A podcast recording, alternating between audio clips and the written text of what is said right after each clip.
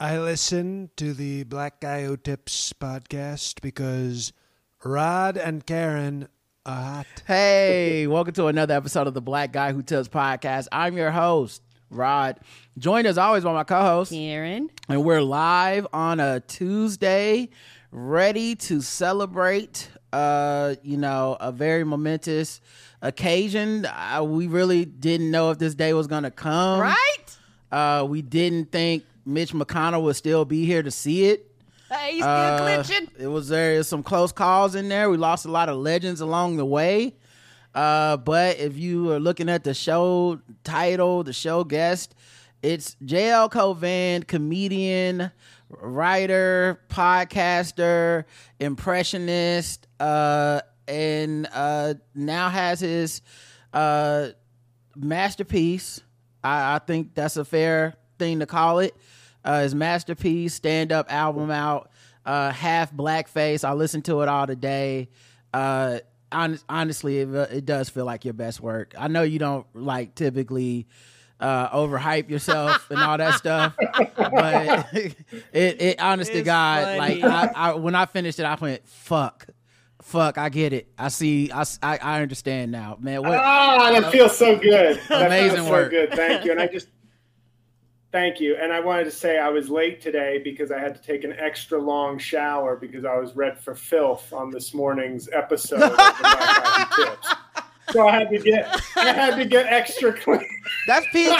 That's peak. Peak righteous prick form. like Bill Maher Bill Maher owes me money because I feel like or he I owe him money. It was almost like he was my offensive lineman. Like he was doing a little more blocking than you, you probably wanted to give like 60 40, but Mm-hmm. you gave him like 85% of the of the of the attack. So I Yeah. thank you. for going- Yeah. for Shout going out to Bill. me. Well, I think um the difference is you do your new podcast, Rain on Your Parade. Mm-hmm. Uh the it's kind of designed to be like old style righteous prick. And Right. one of the things I liked Right. about old style righteous prick was um you know it made me think but you know it, the point of it is to kind of try to have a hot take-ish kind of hot like a disguised hot take where it's like kind of hot take not kind of not and Right. um but but those things always help me like either sharpen my arguments or it uh inspires me to to to like like sometimes I'll even text you or something or DM you and be like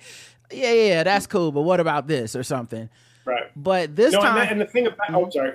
I was just gonna say, but with this one being about the writer's strike, it made me feel like I haven't been doing my job, which is more of a like, oh fuck, I guess I haven't really been illustrating that. I'm just a normal I'm more representative of a writer's strike than any of these Right. big name motherfuckers that everyone gushes over and comes when they join the line and shit. I'm like, those people are doing all right. It's it's the it's the motherfuckers that's like, I don't know if I'm gonna eat again. that that that d- have been lost in this. Right. And um, you know, I think everyone kind of has their own things about the strike, especially in the age of Mm-hmm. social media. You know, it's hard to a lot of shit's intertwined. You know, but Yes.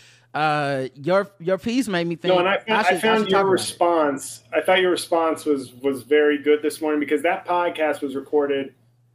Uh, I want to say like six weeks ago, Oh, seven weeks ago, Yeah. Like Okay. that behind. Ah, okay. And so for me, what it was about with that, like there's there are episodes coming up. Like there's one that will be all about the people who, um, you know, aren't happy about Joe Biden, and that's probably my favorite one so far because I basically make the argument like. I'm excited about Joe Biden. I'm, I'm just excited the way a normal person should be about a president. I'm not going on a date with Joe Biden. I'm not excited for Joe Biden like like we're on our fourth date and things are about to get serious. I'm excited like things are going well. He's doing the job. The country like, Right. like it, it's a refreshing change. I like the policies. That's it. Not like I'm ready to die for Joe Biden. Let's Right. go. That's like if you're that if you need to be that excited, and I make the argument on that episode where I Yeah. say, like, you know, there's an argument that like Obama, people were super excited for him. Now there was a historical element to that excitement. Mm-hmm. Like, so that's different. Right. But people were disappointed by Obama probably because they were too Yeah. understandably, but too invested in like, oh my God. Right. And that oh my God led to like angry white people wanting to have their own oh my God moment. Yes. And you got Trump Whereas to me, it's like Biden is the right. I'm the right level of excited about yes. Joe Biden. Yes. And so, but with the SAG with the SAG episode, that was sort of because I go out of my way, as you probably as I know you heard, like, and I'm not saying I agree with them. I agree they should go. Like I kept doing that because I was sort of, I felt like I was for the first episode, kind of just going for like, not. I think this is going to be a hot take that will get viral, but more like I'm speaking for like my own gut and my mm. brain kept interrupting, going, no, no, I know what they're going for and I agree with them. And then I, I kind of, while feeling my way out through the episode, was basically like, this is really more of an indictment of how we treat labor in this country. Right. Like, it- it's not that the actors and writers shouldn't be arguing and getting what they're asking for because they are right. It's more me reflecting on, but how is this the biggest? Like, how has this not happened for so many others yet? Um, so It says a lot. right, It and says know a lot was- I was about. Um, partly in ignorance also on that. I'm not going to Yeah. pretend like I was like, no, no, Rod, I did my research. I was kind of giving voice to the. This is almost like the gut instinct response to seeing actors and writers like demanding Yeah. all of these things, but not a not a like fuck you writers. yeah, One it made me. It made me. between- uh, it made me upset hearing Bill Maher. Hearing you made me just be like, oh, I, these are the points that aren't being made that I either wish was made or because that's the other thing, especially doing game theory. It's not whenever there's like a counterpoint, it doesn't mean you're gonna like win, right? So like. There's times where like I think Bo is saying something that I disagree with, you know, like some of his takes on LeBron, I, I just disagree with. And, but I, it's good I'm in the room to raise the obvious fucking like, hey, but what about this?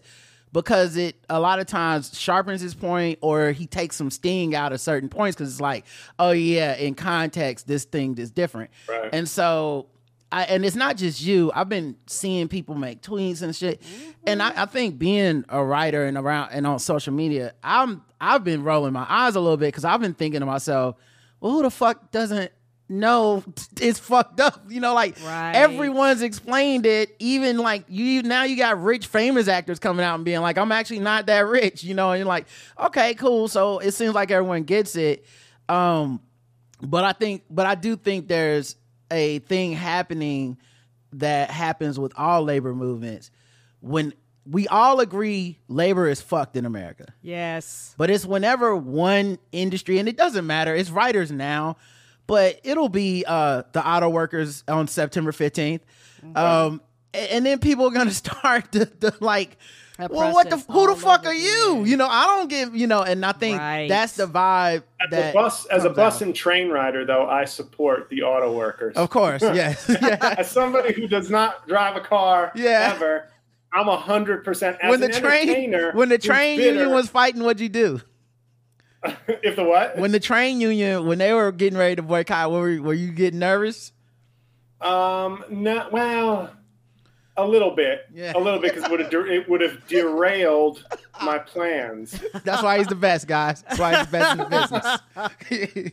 you can expect more of that on Half Blackface. No, I'm just kidding. It's actually Oh, no, Much no, funnier. it's- it's- yeah, I think one of the nicest comments I got on Patreon was um, somebody who said, uh, "Love the album and love that it's out, but now I really understand why you were so angry because it's like. I talk up my shit a lot. I know that because you know I feel like a pre 2013 2015 Kanye Mm. where it's like I've got to do it if I don't feel that enough people are doing it because no one else will at this. I don't have Right. publicists, I don't have an agent or manager, so it's you have to be a little bit of your own hype man. hmm And um, but this was the one where like it was like no no no this whatever you thought of my work good bad great this is the best like that I know and and there have been some things I've done that I've been super proud of. This is the best, and then the special you know, which is like coming out in December. Like I can't even. I'm like exhausted even kind of talking or like thinking about this thing anymore. right, right. I mean, 26 months after the process Oh began, I'm like, this, this is literally like there are movies that will have been written, greenlit, delayed because of the strike, and then will come out before before my my, my comedy special. There, which there is- are Proud Boys who will be out of their prison sentence. like, what year is it? How long was I in? Half blackface is now out. What? Are my grandkids still alive? What the hell is this? So confused. So it's uh, but it's it is it's it's just it's I love it. I, I'm like because it was it was both topical at the time because it was talking about my like sort of quote unquote Right. rise to temporary fame, but then I used that as like a pivot to, to talk about literally my my life yes. as as a half black person who most people don't realize is half black. And like Yes. A lot of those stories are like, I mean, people telling me I should have fucked this racist chick on Yeah. spring break. And I'm like, I had had sex with one woman in my life Right. up until that point. Why do you think I was gonna be like, all right, we a job is a job. We gotta do this. right. Nah, it's nah, it's it's timely. It's really smart. Um, it's so like the segues and the the um transitions are so good um and clean. Um, there's really no fat on the special at all. Um, and then sometimes when I listen to your special, I always kind of like brace myself because I always feel like there's one joke where you're gonna like purposely Patrice O'Neal the audience. Like I don't know. I don't, I- it's just Have a- them turn on an impulse yes. inside of you where you're like, ah, let's see if I can lose them and win them back. You know, let's you know, like kind of give my audience some shit and whatever. And this one, it either wasn't really in there or just it was so connecting with the audience. They just were going wherever you went. So there wasn't a moment of like, ooh, that's too far. Everyone was like, no, no, I see what you're saying. it was here's the I'll give you two things now that it's out. The the the one thing and I've said this before is like it was an A plus performance by me, but the crowd was an A plus. Yeah. Like the crowd was like I, never in like I've had great crowds before, but like this was just like we were of one mind for a night because the video special, which is the, which is the makeup taping to get the video right, I think I'm actually happier with that set material, strictly speaking, material, but the crowd was like, you know, like good. They were Yeah. they were like a good crowd, but they were like on fire for the for the first taping. yeah. Um. So And you, Yeah, and it for the record, you can hear it, but it's also not that like over the top fake Def Comedy Jam crowd where like you could have went out there and humped a stool and they would have been like running around the art. Like no, they're just a smart crowd that they got the jokes they were supposed to get. The ones that were like a little more like you got to think for a second, they thought for a second and then they got it. Like it was man, it's it's just it's I can't hi- recommend this special highly enough, man. I oh, thank it you. was it was And I'll tell you really one- good. One behind the scenes thing. One behind the scenes thing is the bit at the end, which which as Yeah. we discussed, uh, to, just to tell everybody here, Yeah. about two weeks into my rise to fame in 2020, I knew, I know how the internet works. And I, first, I looked up JB Smoove JL Cauvin and deleted the photos I had posted in 2014 of me as JB Smoove from, Yeah. a, from a video series where I'd done an impression. The next thing I did was DM Rod and say, "Remember that joke you we?" And it was fine because it was insular. Yeah. So whenever I would do something fucked up, Yeah. he would post a screenshot of me as JB Smoove. And at the time, it was like, oh, 95% of the people who see this will will know me because of me or know me through the show. No big deal. But now my account is reaching like millions of people. And I said, people are going to do a quick dive, not even if they're looking for, because it was like a comedy web series. So Right. somebody might just go, I like his impressions. Let's see this web series. And then I'll get the famous This You Yep. uh, tweet. Yep. And because I wanted to explain it on my terms, I'm not running from it, but I wanted to like I wanted to to say what it was about before before I'm defending, before I'm going, right. no, no, what you don't get is I'm half black and and yeah, okay, whatever, canceled or Right. unfollow or you're done now. So I said that to Rod, thinking I would have a special out explaining it Oh, much right. sooner than I did. So Hilarious. so this last bit, everywhere I went for the few months leading up to the taping, I went uh, across the like to different clubs, ran the set, but I wasn't drawing enough tickets. I was mm-hmm. doing okay, But when you're in a room of like 60 people instead of 160 or 260, I would get to like 10 minutes left in my set and I'd be like, I don't think these people are with me enough for me to do the closing bit, which is mm. called Half Blackface, which is about that whole experience and then a Latin dude calling me out and then being okay. It's, but so I had the bit written for months. I knew what I wanted to talk about and I structured it. I never performed it until the night of the taping. Oh wow! Also, you didn't know how they were going to respond. I did not, ex- and I said, the, "Here's the thing: there's a bit on the video special uh, called Holy Water, like that's Mhm. in December. There's there's three bits. I've told Rod about the serial killer bit. Mhm. Um, there's a bit on Holy Water and a bit on a professor I had in law school, um, like being on TV. So those are like the three huge bits that are all like A plus that are only going to be that I only did that I started writing after I filmed this, thinking this was done. So I was already getting to work on bits for the whatever my next thing was. Then I realized I had to do it again, so I filtered those bits in and, and took out a few older bits on Half Blackface. But um, I had Holy Water set up as my closer because I knew it was a killer because I did not know how the crowd would react to the Half Blackface bit. Right.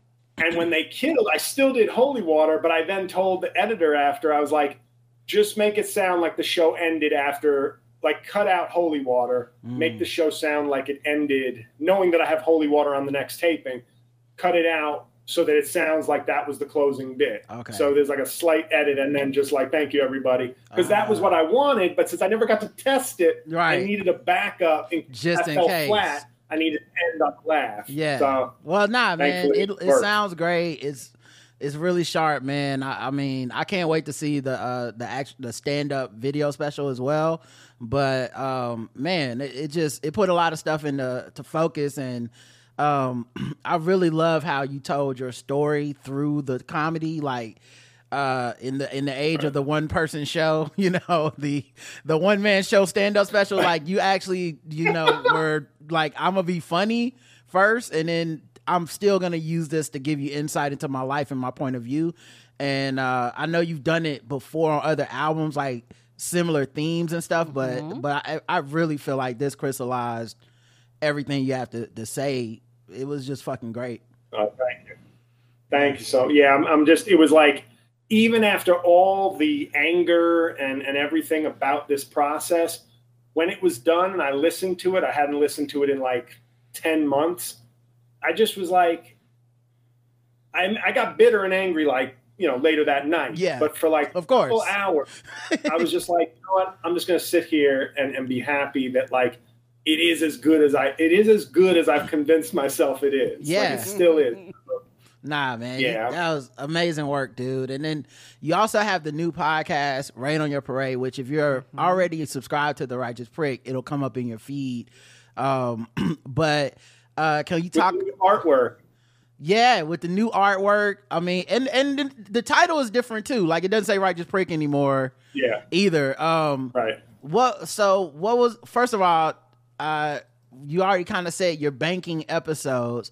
How do you decide what a topic is gonna be? Do you run it by the co-host guy? What what, what is his name? I'm sorry.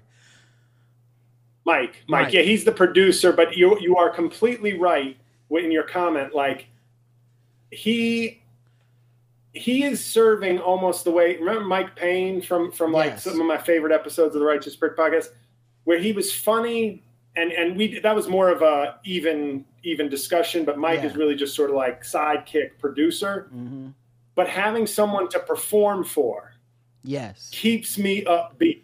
Yeah. Yeah. It keep like Yes. because when you listen to me by myself, I'm, I'm I'm fully aware of this. I hope nobody thinks that I've been sitting there going, "This is genius," and people are like, "Jeremy." I know that half my podcast would be like just manic hilarity, like I'm I'm on fire, and then the next episode is like my special's ruined. I'm recording this from the roof of a very tall building that doesn't have protective barriers. And I'm just thinking maybe this is it for me. I don't think comedy or life really is for me anymore. So I get it. I get how those episodes were wild swings. Having him in the room keeps me focused in terms of both just structuring the hour, but also I'm performing for some like I like I don't get on stage and get miserable. So this is Right. giving me like a one person stage so that I keep it where I want it to be. Right. You know, it's not like there won't ever be an episode where I don't say something serious, but like I do want it to be light and having him there really for for a bunch of reasons helps me keep it there. So as far as topics, I think the one going up this week, you know, and some of these will be familiar gripes, but a little mm. more structured and, and, and funny in a different way, like nice comedy. Like I think this Yeah. is the episode where I officially, you know, go public on Ted Lasso and Schitt's Creek. There'll be, clips and whatnot. Um, and then, but my favorite, we've done a couple really good ones, but as far as picking a topic, Yeah. um, I just sort of think, it, do- as you can imagine, it doesn't take me too long uh, to go, oh, yeah, you know what? I don't like that. Mm, mm, I can imagine. And, you know, it, but I don't want it to be something like tiny. I still want it to be something broad. So, like, when I was thinking, what would be a good political topic? Mm. I said, well, Trump, why would I talk about, like, why would I do an episode like, I, let me tell you why, in case you've missed the last three years of my career, here's why I don't like Trump. But I thought, you know who gets on my nerves? The people who say, the majority of American people aren't excited about either candidate. And I'm like, get out. Like, that was sort of the jumping off point to be like, I am tired of that because that's a narrative Yes. that keeps coming up. Yeah. And I'm like, you know, 90% of that fatigue is really just Trump Yes. that's not i'm so tired of biden it's sort of like like when mitch mcconnell freezes within a half hour people are like well you know biden's old too so it's got to be concerning for the democrats also diane feinstein is doing the thriller dance in the, in the us senate right. and people are like well, you know biden's old too so Right. the democrats can't be happy i'm like biden i think wants those two around as long as possible. Yeah. he looks like a young buck next to I was talking to someone. I was talking to someone about this the other day. Oh, I was on the Insanity Check podcast. Chris is doing his podcast again, so if y'all listen to that, check out the latest episode. I'm on there. But we were talking about the Biden, the Mitch McConnell thing, and the Biden thing. I said, "Yeah, you know what's funny is people say like Biden fell off that bike, and I'm like, he was on a bike. He's on a bike every day, like way more than the average person." Like I get the it's funny. Like Yeah. if Yeah, you're a some you comedian, I don't think you should like scout scoot like just act like that's some sacred ground. But let's let's put it in perspective. Mitch McConnell froze while standing because he was asked questions. He he looked like he shit himself. Diane Feinstein, Yeah. they asked her how was her absence from the the the house, and she was like, "What absence? I've been here the whole time." to me, those are different categories of like not fit to be in office. One dude trips every once in a while. I'll I'll take it right now. I will. I will Yeah. too. And, and and it's also, you know, one of the things where, uh, for some people, and I know that don't mean no harm. Everybody's gonna get old, but a lot of it's age age ageism.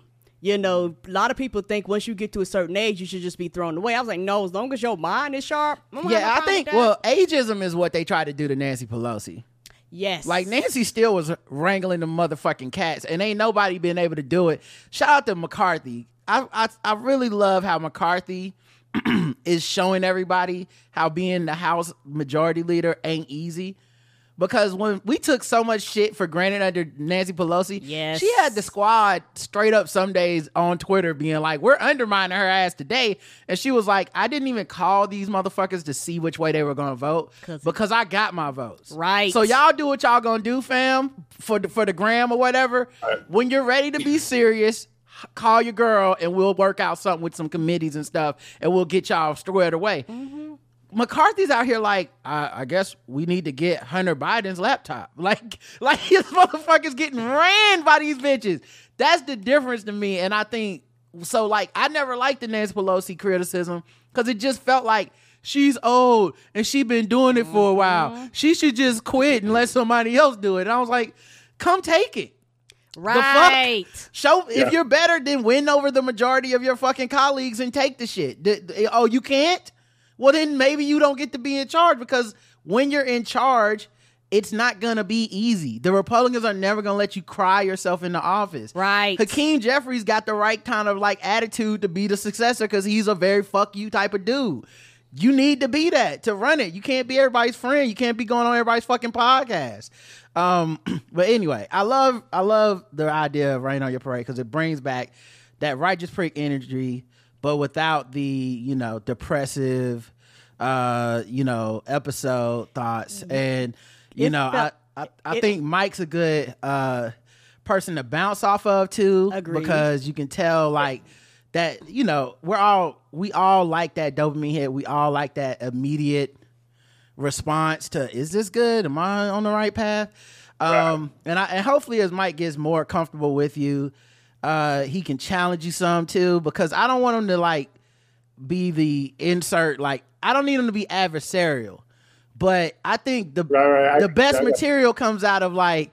Oh, but they're gonna say this, and then it's like, oh, I'm glad you said that because this is why that is bullshit Right. as well, you know. Yeah, and uh, JL, I think for me, and I will always say this about your podcast, particularly when you do it solo, you are, I would say, I listen to a lot of podcasts. You are like one of the only podcasts I listen to to where I go through an emotional roller coaster from I agree to what the fuck JL is talking about to oh fuck you JL to ha that's funny ha ha ha that's funny all right, I guess I'll be back for another episode. Yeah. like, like, like that's how it is. You skipped over. You skipped over. I hope this guy gets some serious. Yeah, yeah, I, yeah. I, I hope he gets some help. I Yeah, I hope hope today ain't the last serious- day. You know, it's one of the things where you know, in my mind, every time you say you go, you know, you're gonna take your uh, comedy career like choke it to death. I'm like, no, please don't do it. Don't drown do it, it. not choking to death, drowning in a bathtub, Yes, I'm like, like a like a it. postpartum depressed mother. Just Yes.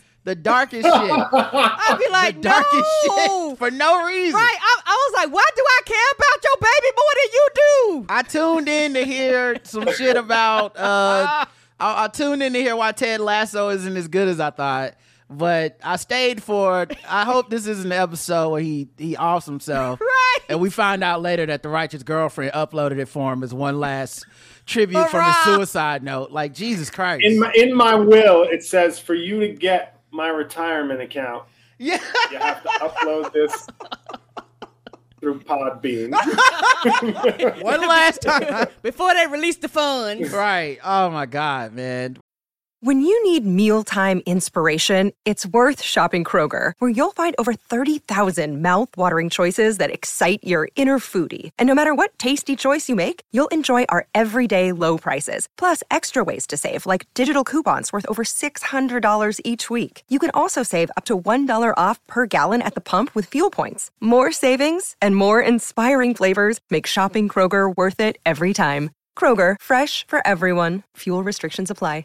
Well, I'm glad you're. I'm glad you're doing it. I'm glad the show is is is getting started because you've been talking about it for a while. Um, how's everything going with making podcasts great again? Because I know that you're still grinding on that. I saw. I'm a Patreon member, so I saw the hey, we're doing a live show in New York thing today. Yeah. Uh, like, so how's everything going over there? Uh, it's it's good. Um, I mean, as good as it can be for me not wanting to do the show anymore. Because it's it's because it's. I feel like. I think, and and this is no disrespect to the the the the, the Patreon and the Right. hardcore fans we have, which are many, Right. but we have ninety percent of our fans. I call. I think it was it was. Uh, I only learned this term when he died, but Kevin Samuels. Mm-hmm. Uh, he was big on like what high quality men and Yeah. high High quality. quality- yeah. Yes. I have low quality fans.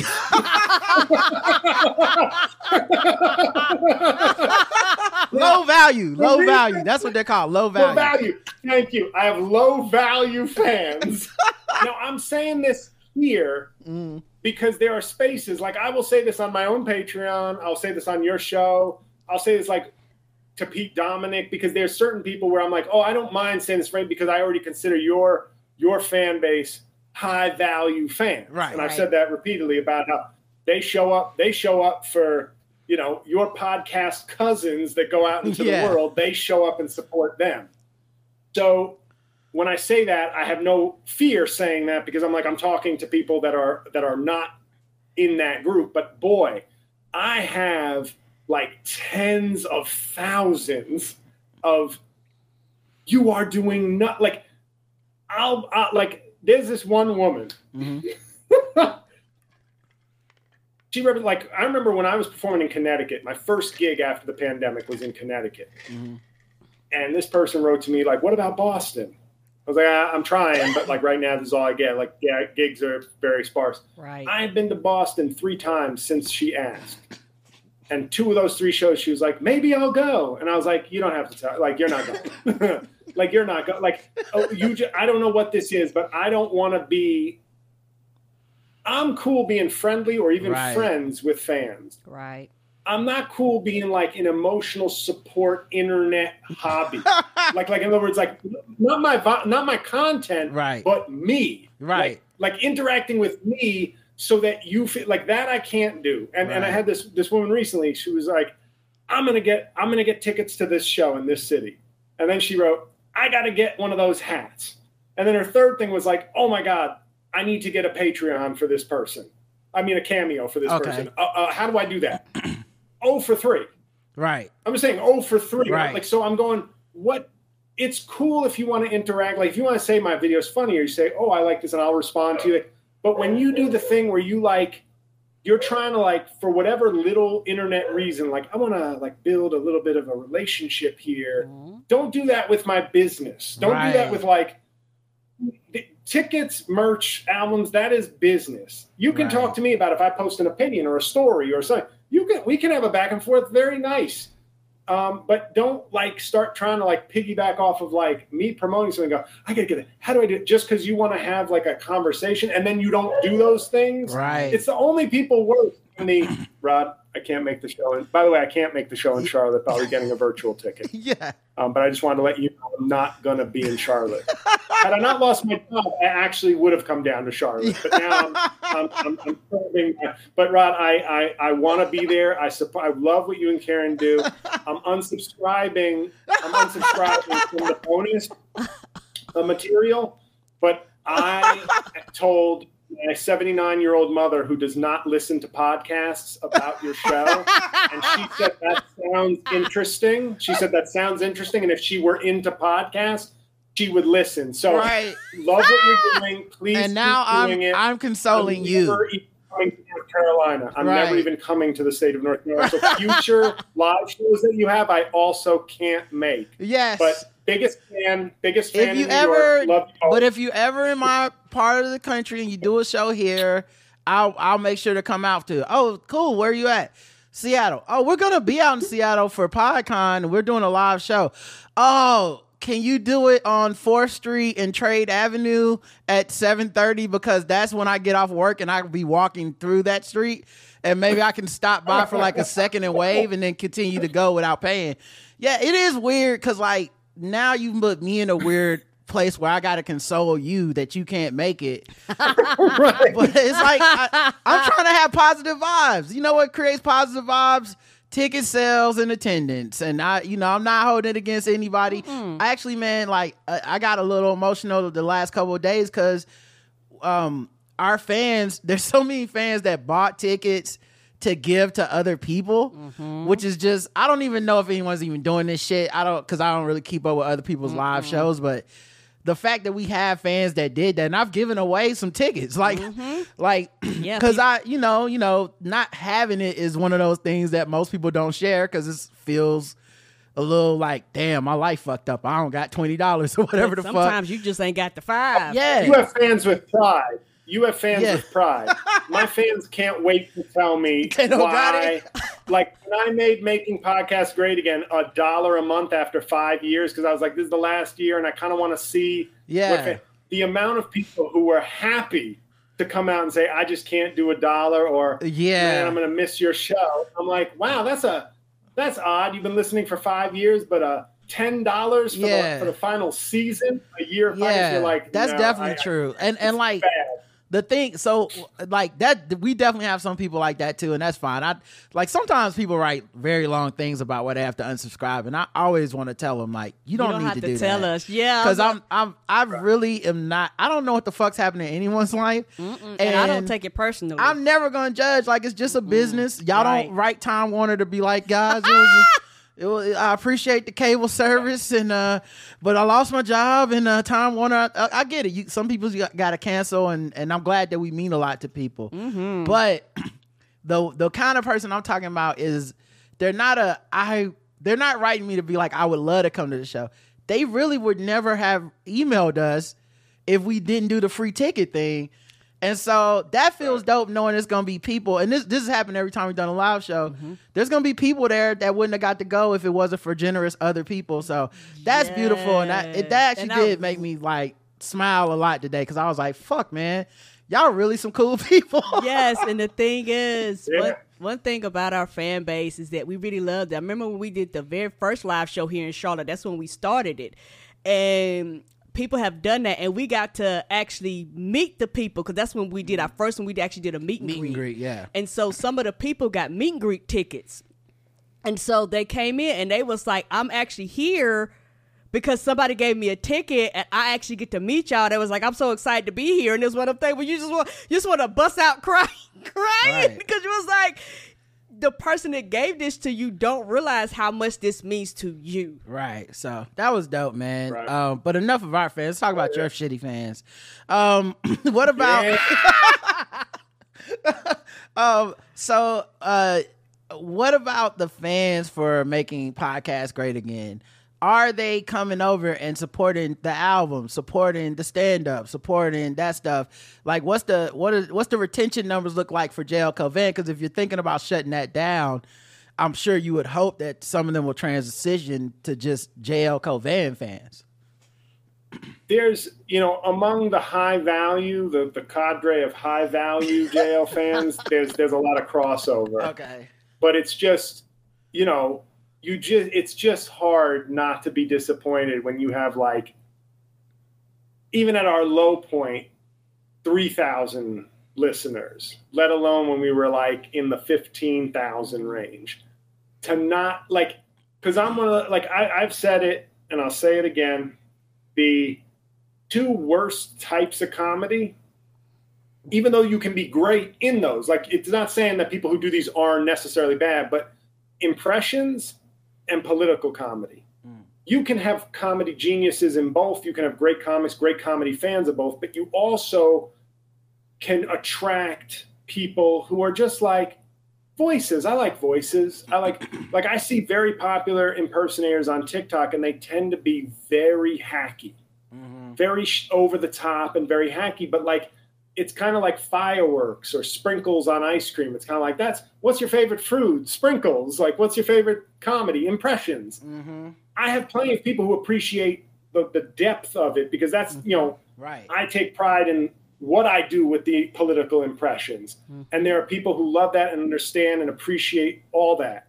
But there's a lot who are just like, ah, you need to move your hands more when you do like like those types of people where it's like you're you know, you're you're the person who who who, you know, when somebody drops 59 points in a basketball game says, ah, that free throw could have gotten you 60.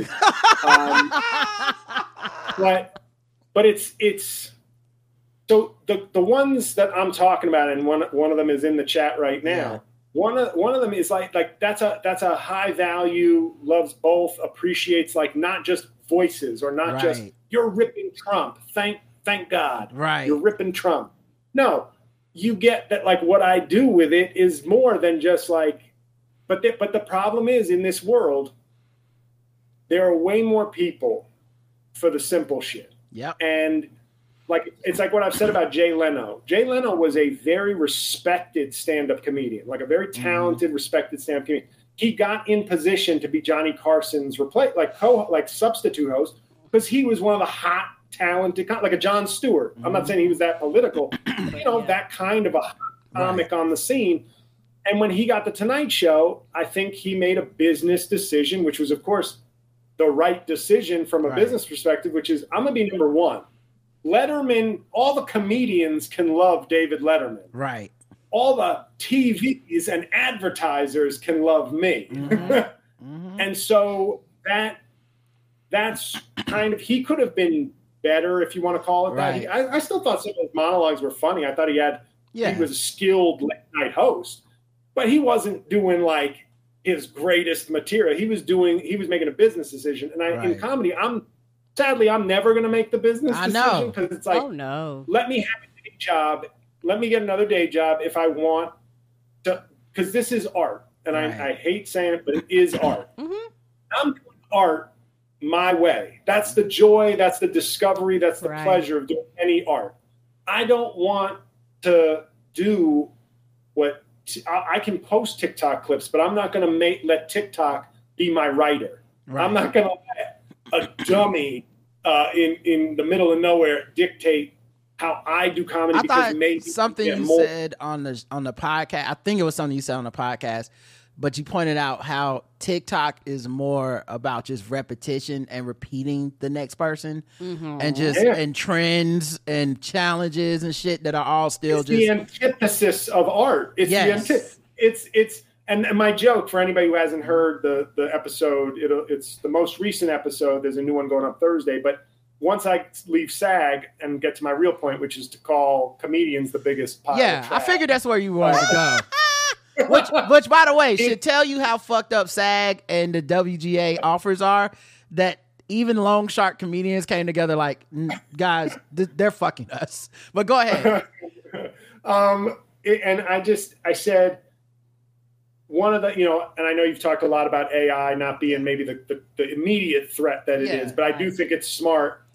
Yeah, You got to tackle. you do it before it's a now. Right. Yeah, you. It's, Yeah. This is like killing Skynet in like Terminator One. Yes. Yeah. Like you kill it now, but yeah, Yeah. is, is it Terminator Two Skynet? No, it's No. not. It can't Right, turn liquid right. or any of that shit yet. Exactly. so it's it's the what I said was like artists, writers, and actors need to be worried about AI, and they want to stop that. Whereas comedians don't have to worry about AI because they're like, oh no, we'll just do we'll do what AI wants us to do. You don't need to create a robot. Right. You, TikTok like me to do crowd bad crowd work with text text on the screen and like put black in the in the racism black in the in the, the cover so people go what's what's this i'm interested in racism black and then uh, you get 5 million hits and then you keep doing that and you're no longer a comedian i see so many comedians that i really believe are just like they're chasing the numbers because Mhm. they want to be comedians but you know and i i don't need to i don't mean to like be like but i do it for a higher purpose i do comedy because I, I love comedy Right. Right. It's- I love it's- comedy so much. I hate everything else in comedy besides comedy, and I'm still doing it. I feel like one of the worst like- things that happened is that, um, not to get too, uh, you know, uh, frowning on everybody, but one of the worst things that happened was reality TV made getting an attention, getting people's attention, a talent, Yes. and and so Yeah. we've decided that anyone who can get attention is talented and, and it doesn't really matter if there's brilliance in it or not sometimes the talent is being willing to shit on the fucking stairs at flavor flav's house and we're like give this motherfucker more money in the show right and i think social media is even more so about getting attention is the talent and to the point where uh, there's been a few times where I saw like a TikTok or Facebook reel or Instagram thing or something, and I thought, oh my God, this is legitimately fucking hilarious. This person made a really fucking funny joke. And you scroll up to the next video, it's the same joke, different person. Every word's Yes. the same. Mhm. Even like happens a lot on like there was one where like people were pretending to be like a they were using a filter to make themselves look like a rat that was eating cheese from a rat trap and while the other rats were being like dude what you doing it's like i don't know man this this peanut butter it's just sitting out here i think i'm gonna try some and i was like fuck this guy's good he really thought of there's like two or three tags and callbacks and shit all within a minute this motherfucker right here boy he going somewhere scroll up white dude doing it scroll up another per- woman doing it. I'm like, wait a minute. I don't even know who came up with this now. No, you don't know who where the Right. original joke come from. And that happens, like I said, that happens a lot on TikTok, happens a lot on Reels, uh, where I'm like you, you're scrolling and you find something, you be like, this is hilarious, and then you scroll up like like, and I don't. It's like they take the audio and mimic the audio. Yeah, at this point, I like. There's certain people that are stupid on purpose on there. Right. I'd rather watch someone be stupid on purpose than copy other people that are smart. Like, there's a dude that just he he made a song about chopping. Uh, it's, it's like I'll chop your ass. You know, chop is is slang for shooting somebody, but he literally karate chops people, and he has a mannequin that he just sets up different places. It's a dumbass joke, and it's always the same joke. But he'll be like at Jimmy John's, and the song will be playing. And he'll be like, "Boy, I chop your ass," and he'll look up, and there's the fucking mannequin, and then he gets up and he does a dance, and then he fucking dump. It's dumb as shit. That's hilarious. I'll watch that dude a hundred times before I watch one of these fucking copycat people. right, because you know ain't nobody else doing that. Yeah, trash. no, it's very it's it's sad because but it's like you quit people quickly lose.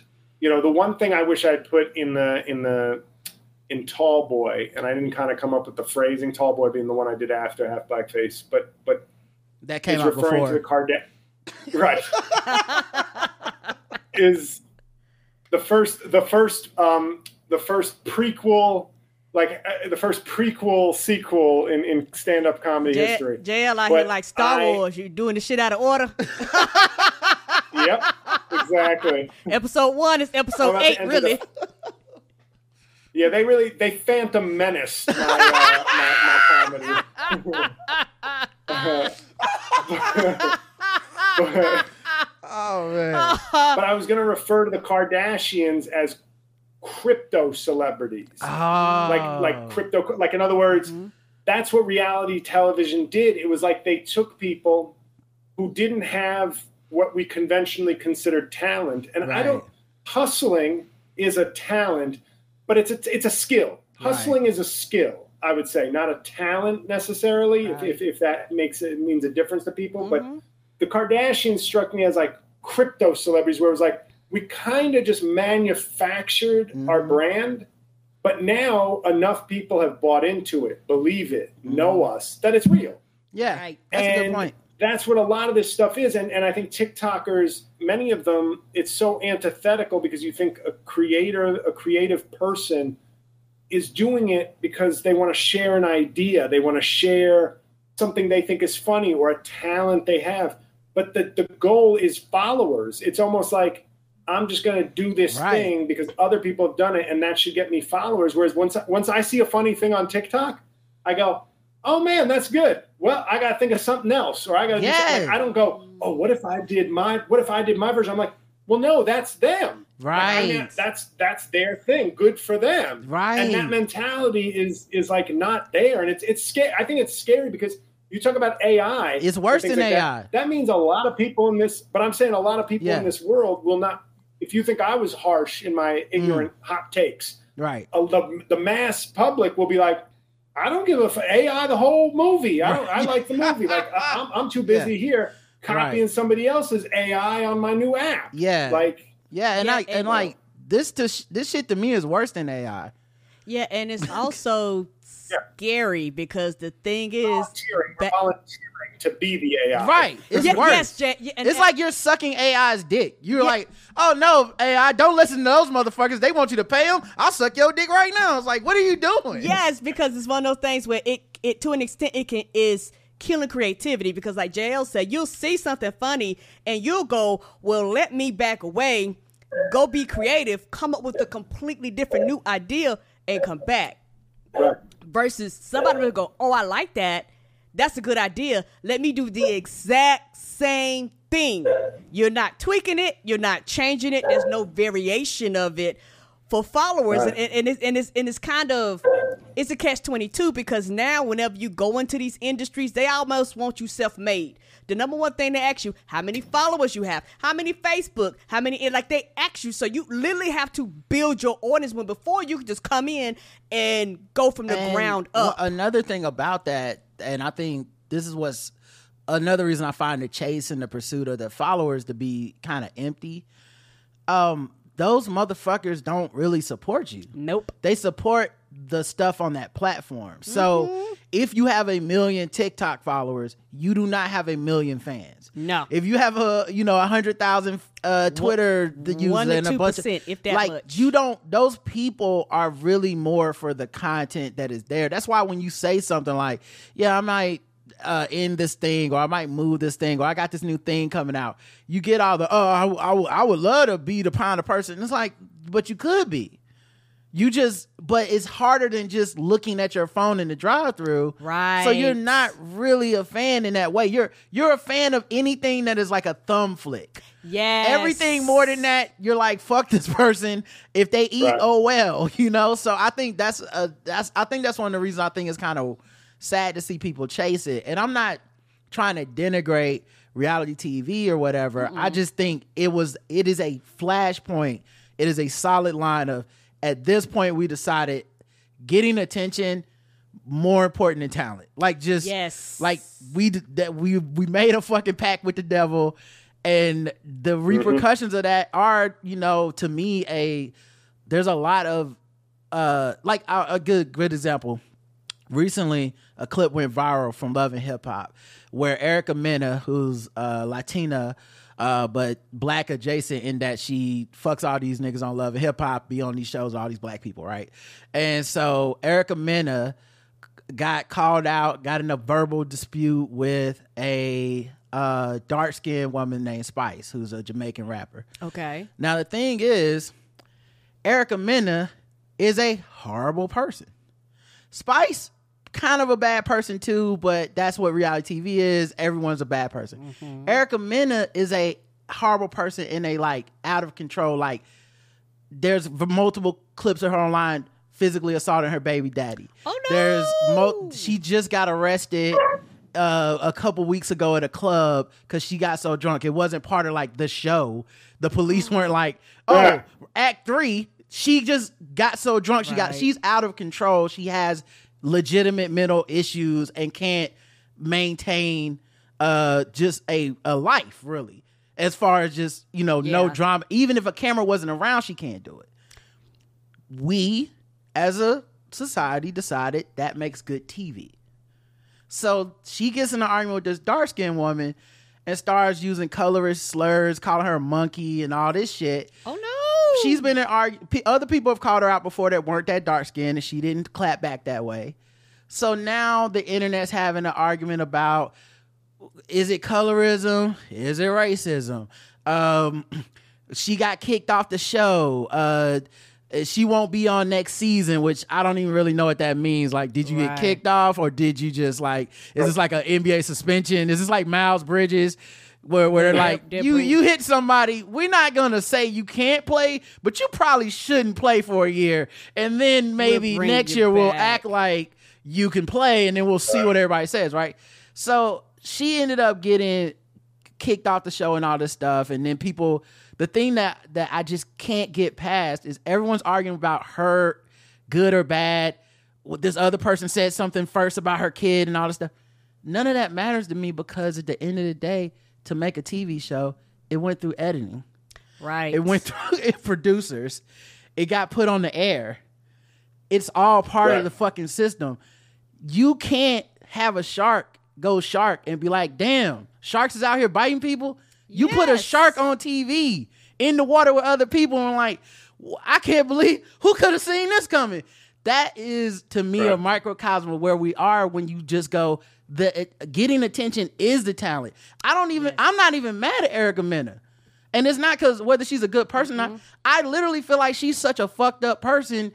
It's a bunch of other people who decided she was worthy of making content from. Correct. Who we should be way more upset about. She's a piece of shit, but you should be way more upset that they monetized a piece of shit. Your outrage is part of the fucking. Your outrage is also part of the equation for how they make money. Yes. You spreading the clip Yes. you debating other people on Twitter about it.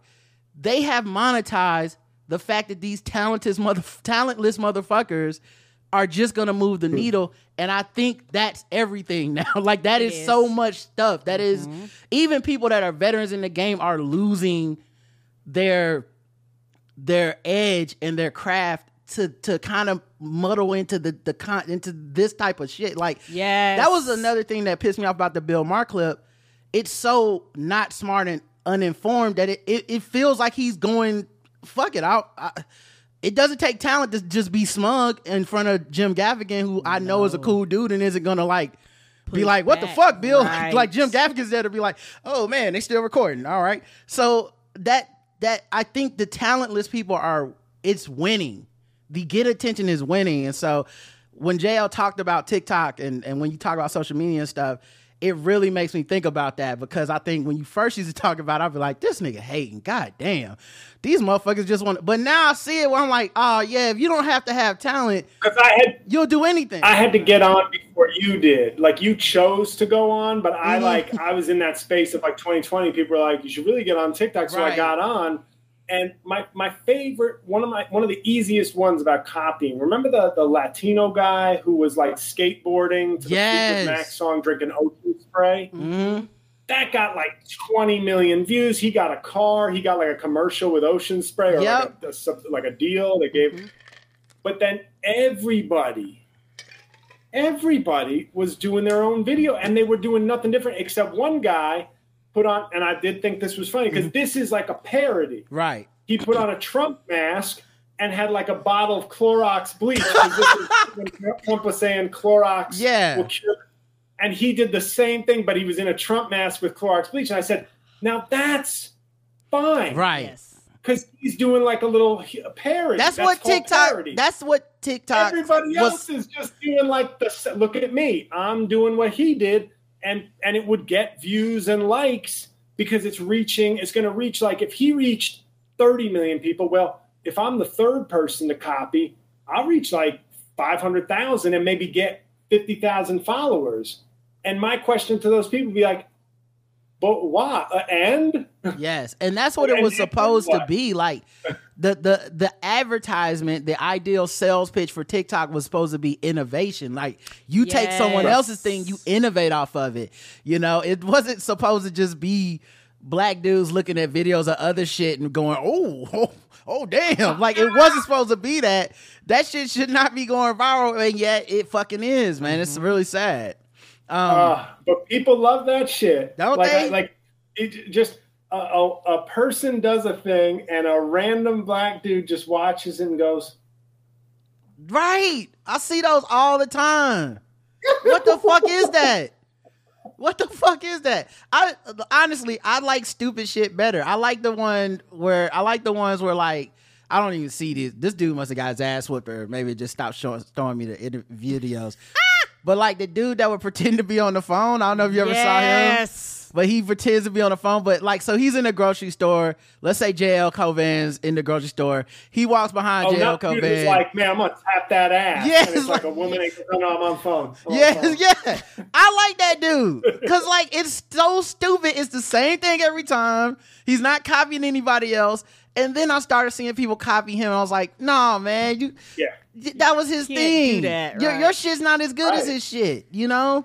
Right, because that's the Right. thing. It's never going to be as good as the original person because a lot of times there it, it came from a a special place. Right. So I'm kind of like JL. Unless you're going to tweak it, make a parody of it or something like that, I can see that. But to literally take the exact same thing, make the exact same moves, you're not going to be able to replicate the authenticity of where it was birthed from. All right. Well, listen, we've had JL here for an hour. We've talked about his special, mm-hmm. his new podcast.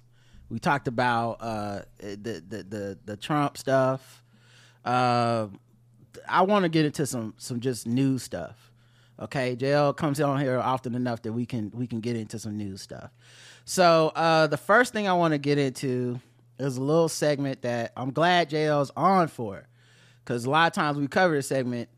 I don't even know what the fuck we talking about. Karen definitely doesn't know. You know Let's I do know. some white people news. WPN.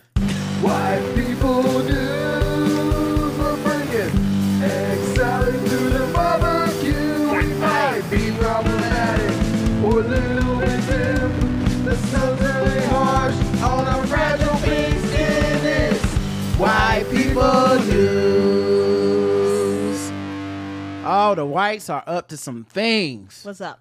Okay, it's a lot of white people news today. Uh, the let's start first with this one. This is a revelation to me, and I honestly was very hurt to hear it. Oh shit. Karen, you may even know who these people are. I'm not sure. Oh shit! They got to for me to know who they are.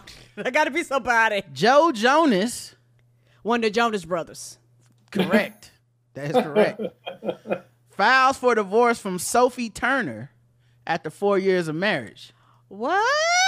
Now, do you know who Sophie Turner is, Karen? I think I'm. I've heard that oh, name Oh, you before. know. Who would you- Oh, you know. Who do you think she is?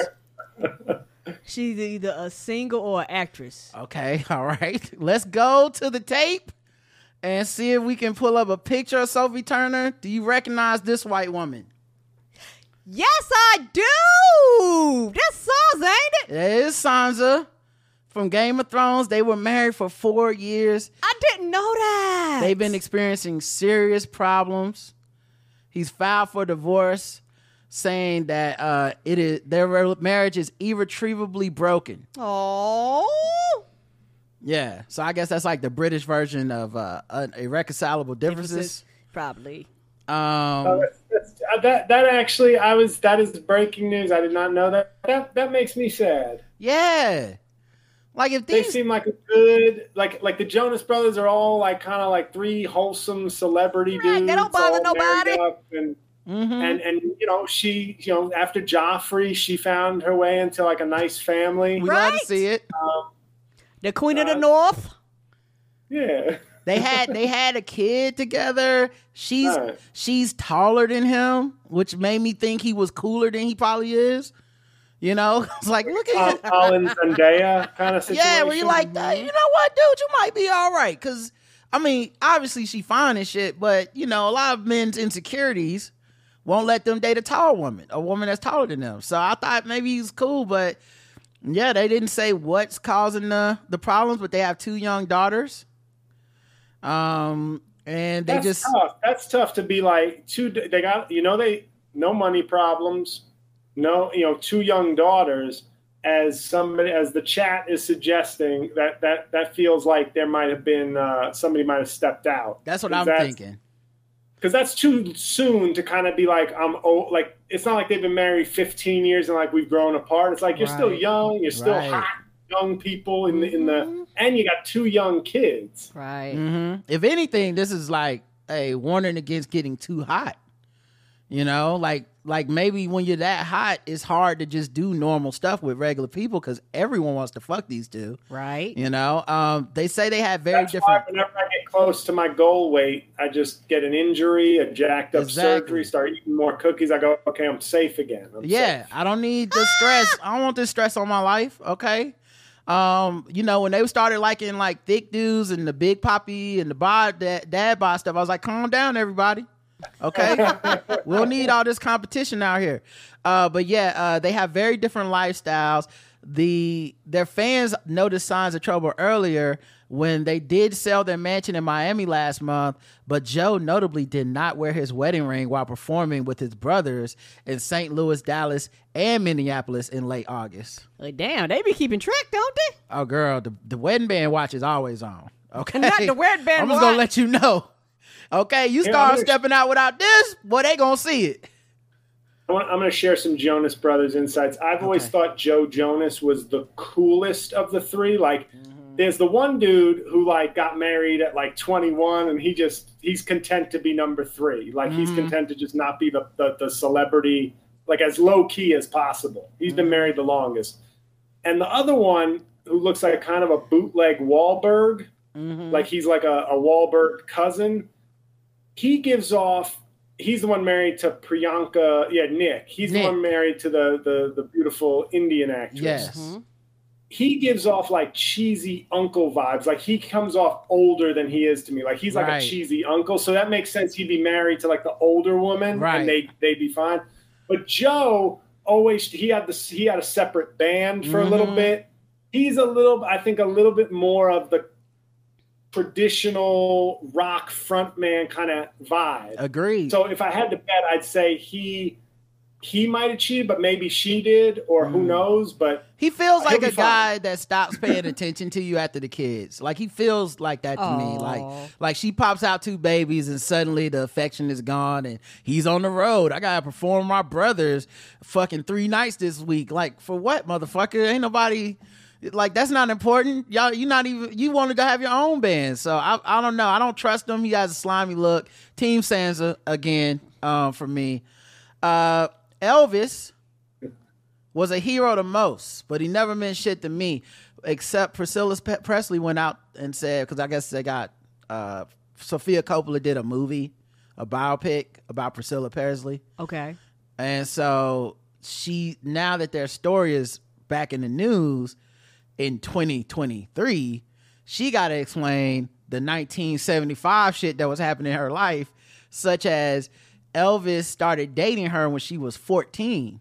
Oh, Yeah, and of And course, that's why Karl Malone is fine. Yeah. Can I say it? Can I say it? hashtag free Karl. This is why Karl Malone is okay. I don't know. what- Has- Thank you, Priscilla. Yeah. And if you can get Jerry Lee Lewis's 13 year old cousin wife to come out and on. also back Karl Malone, it's this deep south of a certain era. It's a different time. Karl Malone, Hall of Famer. It's okay. Thank you. Thank Right. you, Priscilla, for your work. That's a valid point. You know? hashtag JL substitute daddy. That's I'm glad. daddy. I'm glad JL.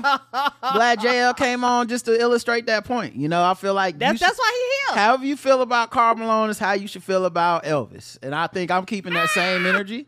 Uh, but this, honest to God, I shared this on my Facebook page. Just the the story, the debate that this became uh, amongst some of the people on my page. I was kind of shocked because what is we debating about? I think even for uh you know, back in the day, I thought 14 seemed to be kind of an outlier for a grown ass man dating. Like I understand there were some celebrities who did, but it wasn't it wasn't like we said 90% of celebrities date 14 year olds. I don't understand why this is a problem. like it was noteworthy at the time. Every time Priscilla's given an interview over the last fucking 40 years, people have asked her about it. Oprah's asked her about it. Like it's it is a, a thing that is noteworthy Right. that one of the most popular sex symbols on the earth that was gyrating his hips at everybody ended up cheating on this woman anyway wanted to be betrothed to a 14 year old it it it's of note i think What if R. Kelly was just doing Throwback Thursday with Aaliyah? right it's like like the person that was arguing about it like because r kelly eventually came up and uh, the Aaliyah thing and it was like oh but r kelly didn't stop and it was like wait so what why is that so different because even in that And case Karl Malone did again. Right. Free Karl. Karl Malone was one and done. this is gonna be the title of this episode hashtag free karl and then everybody go get half blackface like damn and be like, what? we we've never seen this before. Uh, iTunes sales went down. We got refund requests for half blackface. uh, but yeah, so but I was like, one also there's the the the, the rumor is that he, that wasn't the only 14 year old he had hollered at, but I can't um that. anyway the point being she put it she put out there hey while we might he might have been 24 and i was 14 when we were dating but he was interested in me he was more of a listener he was a gentleman even though i was 14 i was actually a little bit older in life not in numbers age ain't nothing but a number Chap. he respected her age when they first got together. They didn't actually have sex until later, and they didn't get married until she was twenty. In her twenties, it was twenty one, um, and that he was very kind, very soft, very loving.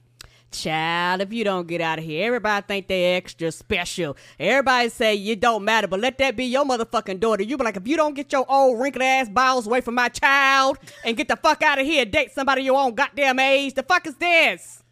Um, and I think the argument seemed to go. She's seventy eight. She's only said good things about him, so this should kind of. This is just a thing of their time. It proved it bore out the the the through the through time. There's nothing to be upset about here. She's not a victim or anything right, like you that. were taking advantage of. that's what every, that's what the argument was on my page. I thought it was kind of it's ridiculous to be honest and i thought it was kind of trying to have his cake and eat it too Mm-hmm. by being like certain people are predators or not i think there's some people that just kind of like elvis and when you like people you want to give them a pass but it's weird that you know so many other celebrities who had sex or dated or were interested in young women even if it was just one it's a scandal. Like it's like we're not making movies like remember that time down Roman Polanski's house? Like we're not romanticizing that shit. And they just recently met and she like that woman took a picture with him, like hugging him. I don't know eh, what kind of like catharsis that was. That's fine for her life and her story, but that doesn't. You don't translate. You don't get to like put that on the rest of us to, to like. Well, I don't have a problem with it. Okay, well, we think it was fucking weird that We he was dating a fourteen year old. right? And we we think it's a possibility you may have been groomed, and I like I like you know because Yeah. being that young, you just don't. It's fine if you're an. NBA player. If you can dunk, especially like this, fine. But if you're just playing a guitar, bro, you got to step it up.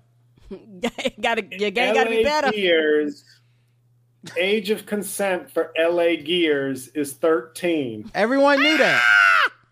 That's why they have the light up law. shoes. I'm just. Exactly. Thank you. It's Yeah. just sneaker law. I'm sorry. I don't make it. This is I gonna don't- be- I didn't write this- it. I don't agree with it, but that's sneaker law. This is gonna be Rain on Jeffrey episode five, the Karl Malone episode, the, the, the final episode of the of the of the season Oh, the season. of the series. I thought it was nice for Stockton to at least get one more assist by being like a crazy COVID person. He was like, Mm. I got you, Karl. I'll take some heat off of you. I'm going to do a COVID documentary. We're gonna both show up at the All Star game. pass. We gonna both be at the All Star game. They can't kick us both out. but yeah, I just I don't know, man. I I t- also just thought it was the argument was so weird on my page because it kept going. I, I had to just turn off the notifications because I was like, uh, it got to that point where, and I haven't argued on the internet in a long time, so I I don't want to argue. Right. So it got to the point where I would just leave like a comment. Like one of was like, one of the woman's comments was something like, "Well, if a 16 year old wants to do such and such, we just did it, and I just put a, a little asterisk, 14, not 16." Uh, Right. correct. Right. like, you know, another thing they brought up was like, "Well, what about Beyonce and Jay Z?" I'm like, uh, "Well, they started dating when she was 19. You don't have to like it. Not the same." Uh, I mean, I yeah, it's I different. feel old what you just said because I just realized how long they've been together. Yeah. Like that is that just made me feel old. I, that that didn't make me feel anything about them. I just was Right. like, oh my god. Right. Yeah, but it was it was it was wow. And I and the thing that I think they were trying to say in context that you're just never gonna get on the internet. But I and I do kind of understand because I say this a lot. Longevity justifies relationships for a lot of people. Yep. Regardless of how shitty the Now relationship may Elvis dead. been. Elvis dead. This woman's fucking uh value is attached to Elvis. So cuz she was like, "Well, he's she's only said good things." I'm like, "And what the fuck would she need to if she said something bad at this point, it would actually reflect bad on her cuz people would be like, "Oh, you kept this shit for 40 years and he was a piece of shit and you didn't say anything? Oh, because you want Elvis estate money? Is that what the fuck is, you know, so like at this point, even if it's a lie, she got to go to the grave with that lie. But the idea that like it's it's the same as like even Leonardo DiCaprio dating a 25 year old, it's not the same to me. Th- I me think either. 14, I I don't think there was ever a day after Little House on the Prairie where fucking dating a 14 year old wasn't kind of weird to people. Like I understand that we're talking about during the Salem right, witch right. trials. I need to bring up uh, a, a great book. We both agree. It's called uh, "Warmth of Other Suns." Yes. Um, as I was putting together my Karl Malone defense case, Okay. and I was reading shit through that now. book, I remember, I remember like a young girl of like 15 being courted by one of the main characters. I think she was like 15 being courted by like Mm-hmm. a 23 year old, and that was culturally kind of acceptable in a way. And I think it was Louisiana. I feel like I'm trying to tie this all to Louisiana. Mm-hmm. Yeah, Like, Jerry okay. Lee Lewis Okay, was from it's okay there. Louisiana. Karl Malone, Louisiana. Oh, okay. You know, so, so, so I think it's just you know they use a different code, like legal Oh, system down yeah. there. You know, Napoleonic They- code. she also brought up French-based. She also brought up that the parents were involved. Like oh well the parents like didn't mind. I'm like so like warren jeffs are we cool with oh well the parent the mormon parents are letting the 14 year olds fuck the old man. Like it's it's okay. Like and that's another thing too because i think what happens is and i'm not one of these people it gets so extreme that it turns into like a we need to like take down this dead man's legacy. I'm not even saying that Right. I, they could it could have been years later and and and everything's fine by them You know, everything could be fine by them at some point. They- Every Jay Jay Z cheated on Beyonce. I ain't got to live there. If them motherfuckers worked it out, they worked it out. So I'm Right. It's not a forever thing to me, but I can't say yeah, a little creepy. I don't really care that you that you're trying to tell me it wasn't creepy. You were 14. It probably didn't seem creepy to you. As a person who was 24 and a person who was 14, a little creepy. I wouldn't have done that. Very Yeah. creepy. So Yeah. what the fuck? Right. Very and, creepy. And all children, because you're a child at 14, lies to themselves and tells themselves they're extra mature. They can handle it. No, you cannot. You're still developing. Uh, this is major news. Kylie Jenner and Timothée Chalamet appear to be drunk in love at Beyonce's Renaissance concert Monday. Uh, in photos obtained by TMZ, they were caught kissing. Okay, there's been shit. rumors. that- Everybody was at that goddamn show, boy. yeah, it was her birthday show. Uh, everyone came out. There were rumors that they had been dating for a while, but it's officially confirmed now, according to TMZ. Uh, oh, he cupped that ass, and then they tried to turn around like, "Oh, we're on camera." Oh, that was a complete. I can't believe they caught us on camera. They, would, I would never want that I to happen. mean, what do you think? Y'all at a show and and you out here hanging with with the populace. They go somebody gonna be filming you. That's also the power of Beyonce. Yes, like they were talking about the stars. They was like they was like at this show. They was like all the stars were there. So I mean, is it, I saw someone said, "I hope he can get away before they destroy him." I was like, I don't think that's how that's working. I think No, I don't think that's I how think, that works either. I think people want to fuck them. So Yeah, I will say this. I feel like um, that Kris Jenner, you know, she's trying to diversify the portfolio. And I think obviously she, you know, maybe she, you know, the, the Caitlyn Jenner's daughters are, are being sort of a, I think they're being told to do more outreach to the, you know, the different community, like the middle one or the oldest one. The oldest one is Kourtney. She's married to the, the drummer. yeah, Travis. He's always been something. like CEO of White Outreach Mm-hmm. for the family. Kim Kim was was Black Outreach, and then Right. Khloe kind of assisted because you know you have music and athletics. You have Right. multiple fields of dominance. You gotta you gotta double your resources. Where I think now Kendall has always been the light skinned. Mhm. The, the model, the tall model, she's been the Yeah. Jordan Clarkson, Blake Griffin, yeah, uh, and now Devin Booker. made the pivot to right, and now she's made the the easy pivot to Latino right.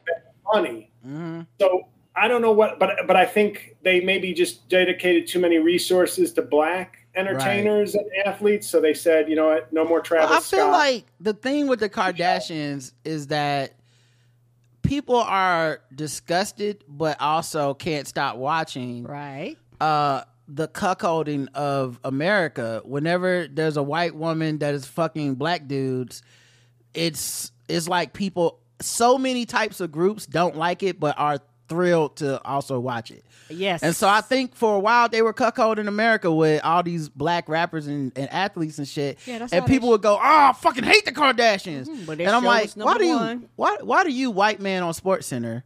Why do you hate them? What are they doing to Lamar Odom that made you hate him? Lamar Odom, who was a drug addict before he met them, what are they doing that made you so mad? They're fucking them in front of you. That's what they're doing, and you don't like that. You don't like sitting in your chair, lighting up your pipe, sitting in the corner, drinking a scotch, and and watching them go to town on Lamar Odom. You don't like that. So that's what I think. That's felt what's happening. bad for Khloe's the one I felt bad for because I felt like she got attacked when when when what's his name the man who can't the Third the, man, tri- the Wilt Chamberlain Wilt Chamberlain off the court but not on the court. Oh, you talking about Um, third trimester Tristan Thompson? Third trimester, Tristan. like he's, I find his career fascinating because he's like a, a barely role player on the court. He's a good looking, tall, Yeah, absolutely. dude. Like he, so he, but it's funny because he's like not very good relative to Right. the rest of his field, but he's putting up like the the Chamberlain numbers off the court. You know But what? He, I felt bad because when she got cheated on, Mm-hmm. and then she was mad, and then people were like attacking her for being mad at the woman that Right. he cheated with. I was like, Right. shouldn't she be mad First, at that woman? first of all, Like, first of all, first of all, the women he cheated with. But second of all, um, the one woman that kissed him was their friend. Yes, in that and inner it circle. was like a friend that's of her the one I'm talking sister. Jordan Wood. Yeah. And Yes. I honestly, I said it on the show at the time. I still say it to this day. People had lost their fucking minds because of the race war element, and were Right. like, "We got to protect this black woman at all costs." I was like, "This black woman kissed her friends. What? What the fuck is wrong? That's What wrong ridiculous." y'all? If that was your, if that was my friend, and she did that, I'd be like, "Dog, you was out of pocket for that one." I wouldn't be like, "We got to, we got to put you in a secure underground basement to keep you from the white folk." Like, I know they hate the card. That's how you know everyone is fascinated by the cuckoldry yes. because even black women were were were like, "Finally, we can get them bitches." It was like, what? No, that's that's not what this is even about. But anyway, um, this reminds the one the thing this reminds me of is is like every roast battle like there was a phase in new york like in comedy where like for a couple of years every show was like roast battle and all it would be was you mock the appearance of somebody because you don't know right. in a lot of cases like i don't know much about you so like i guess i'll just make some it was it was kind of useless to me but the joke that i heard way too like it would ju- it was like it it's part of this point but if a woman had fucked a black dude or black dudes and it was somehow known either if they were comics or just that was one of the things. Mm. And that was like a go-to like easy line. I remember i posted some joke about it like where will we get jokes about white women fucking black dudes if we end roast battles? Right. but it was like in my head i was like that's it's the same as my like interracial porn joke where i go Yeah. it's de facto racism because like for that to be funny there has to be some kind of acceptance in the crowd that like that's taboo Yes. otherwise it's just like like the black dude isn't Right. that crazy and, uh, it's, and not to isn't worth- mention isn't she a piece of shit? Boy, did I get her? Not to mention that uh like the interracial aspect only comes up when it's black and white right you know what I mean? Like, like you never make that joke. It's like an Asian person's fucking a, uh, fucking a, uh Mexican person. Like that's not. If you search interracial porn, that won't even come up. Never. It'll never come up. It's so funny. it's a Um, very non-inclusive genre if you think about if it. If you think about it, dog, it's why porn is the funniest thing we have on earth. It's It is. It's the last bastion of just un, unabashed racism. It's not close. I can't Even believe the way they make you search for shit. I can't racist. believe this is legal that we and we that we're just letting it happen as far Yeah, as we- how racist it is. Yeah, for black, you have to use ebony and shit. You be like, who the fuck calls no, us yeah, ebony? no one's ever called anyone Ebony that wasn't their name. I'm gonna start. I'm gonna write a sketch where a guy. It's gonna be called "Guy Who Watches Too Much Porn," and he's interviewing people. He's like, "So you identify? I just want to be proud as an ebony American." okay, great, great. That's great.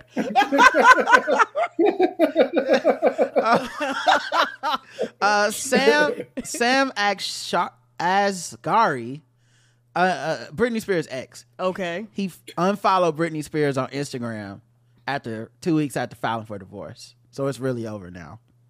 That's how you know it's over. Yeah, I, I I kept thinking this though when I read this headline. She posts the same video every time. It's not really. what, what what could he possibly be missing? It's her spinning around with no shirt on and then looking at the camera. It's I, I honestly for my mental health, I had to unfollow. I, I I get third hand anxiety from watching those videos. Like, oh God, no one's in her life that cares if she's on meds. Like, I get it, Sam. Get out of there. Um, Oh, uh, I have. I don't know if you have this, but breaking. I just got an alert on my phone. Breaking white people adjacent Mm-hmm. Oh news. shit. Enrico Enrique Tarrio, 22 years Yes. in prison. oh, The oh, proudest of the Proud Boys. Yes, because I, I had the article. I had the article before the show started, and it Oh, said he was gonna get no, no, no. It said he was gonna get Oh, okay. sentenced, and they said they were gonna ask between something like thirteen to eighteen years. And I said, "Fuck, man! If they were sentencing, if, if he got sentenced, I'd cover it on the show. But I don't want to cover guys he may or may. We can get to that tomorrow. Oh, to be on the air when this motherfucker gets above the maximum sentence that the prosecutors were asking for. Ah, mm, it feels so good. So he was deep into the Proud Boys then. He wasn't even at January 6th. what? He got arrested two days before in an unrelated incident. They got him basically on the conspiracy of setting everything up for January 6th to happen. Oh, but yeah, you got damn right. They're gonna he throw the book white. at you. He not white. Don't matter. I love it. I love it. I it's I love the I love that the black dude is the one sitting in in jail in Georgia. I love it.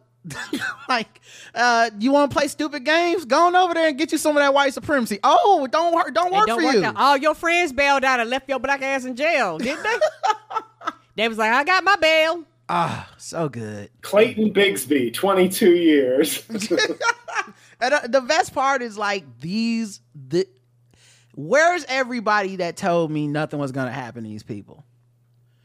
I told motherfuckers every step of the way, especially at the beginning when people were getting like months suspended probation. I was like, these people are not They the low people. fish. Some of these little motherfuckers really was in there like, yeah, we up in the Doing motherfucking the capital, grant. bitch. That's all was Ah, that- and they still ended up getting some time. Right. Like they weren't getting passes. It was like six months in jail or whatever, Yeah. time served, whatever.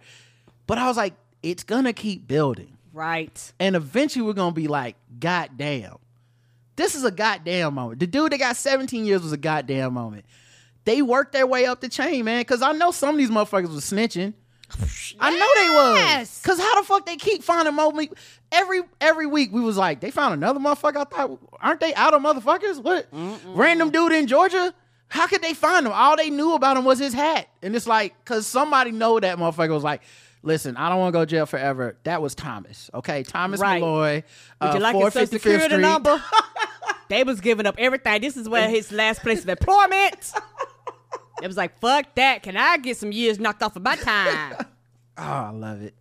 Um, I think the uh, what I find crazy about this though is if Trump gets in, and I'm yeah, uh, we don't have to get into my my uh, my version of criminal forgiveness, but I don't like want. I'm not like I want him to be in jail till he dies, but I don't like the idea that if Trump gets elected, he will pardon or commute the sentences of these people like on day one. for sure. And I don't want that to be the motivating factor to be like, we can't let Trump win because then he'll let some people out of jail. Um, but that is like something that would, ha- I mean, it would, he'd have them at the White House the next day. He would be flaunt, like, it Absolutely. would be like the most, ins- one of the most insulting things in this country's history. He would, he I don't. flaunt it. I don't know how. I wouldn't blame him because that's what he got elected for. If if he actually wins the election, that's what he would he would do because that's what his people would I, want. I honestly don't know how Trump gets elected and we're not ending up in some type of like war or Yep. some type of uh like such an empowerment of right wing fascism. Like I hate to be alarmist like that, but, But that's how I feel. I feel like that's how serious this next election is because it's essentially telling him there are no rules that apply to you and nothing can be done that nothing will be done to stop you Right. and and and and pardoning people for the insurrection will give them such a feeling of immunity I don't know how it doesn't empower them to do more terroristic shit. So, uh, to me, I, I think this is like this is why I'm probably so uptight and stringent about the slander of Democrats and Biden. I, I don't think it's time to fuck around. I don't think we have the luxury of being like, well, to me, Democrats are only an eight out of ten, and I think maybe uh, we should fuck around with some Republicans. Like, Child, I don't even want to hear. no, it. no. If you don't, But get that's out not here- what this segment's about. We're talking about white people news. We're getting too crunk up, guys. Okay. okay. My Jamie bad. It's supposed to be relaxing. My bad. Jamie Foxx is in white people news Oh shit! What happened? because he's out on the streets. He's recovering. He's holding hands with his girlfriend during the Cabo vacation. Oh, Yeah. And she is white. That's right, y'all. We prayed him to health right into the arms of milk and magnesia. All right. um uh the Oscar winner was spotted at Cabo San Lucas, Mexico with his girlfriend identified as Alyce Huckstepp for Labor Day weekend. Oh, Man, he went to full white. Huckstepp is adorable. That's like a comedian's version of a white person's I name. was like, I don't, e- I don't George Lopez, like her name is Huckstepp.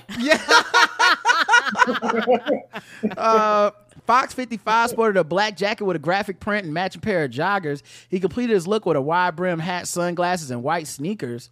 Huckstepp also wore an all black casual outfit with white sneakers as the couple held hands before getting into a black SUV. Well, we love to see it. Okay. Sure, they got I a lot in common. mad. Um, and we love Cabo, and I'm just glad he's alive. You know, we almost lost Jamie, and Right. whatever he wants to do with his second chance, I'm here for it. Same. Uh, Matthew Perry, do you know who that is, Karen?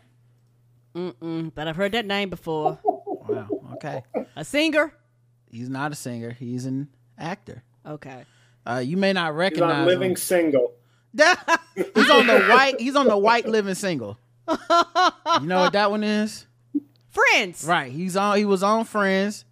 Uh, he's also like been in this segment before for saying dumb shit about people. Like he, he shitted on Keanu Reeves for no reason one time, being like, "Why people like him?" He don't bother nobody. right. Well, he I went. think that might have been in his book, though. I think that might have been like a he was going like because that book is apparently all about his like drug use. So I think that might have been one of those things where it was like slightly out of context. I don't know if he was necessarily picking a beef. I don't know that for a fact. Hmm. Well, he was like, "How come Keanu Reeves gets to live and Fe- River Phoenix is dead?" Which I don't think there's a context you can say that That's in. true. Yeah, yeah. No, you're right.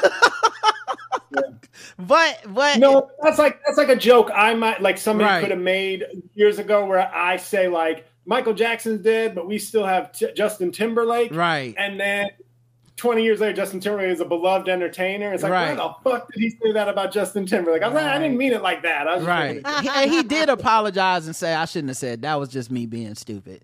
Um, well, he stopped at a Nike store to get a full on wardrobe makeup makeover on August 27th. Oh shit! So he let walked Nike in- Dra- address him.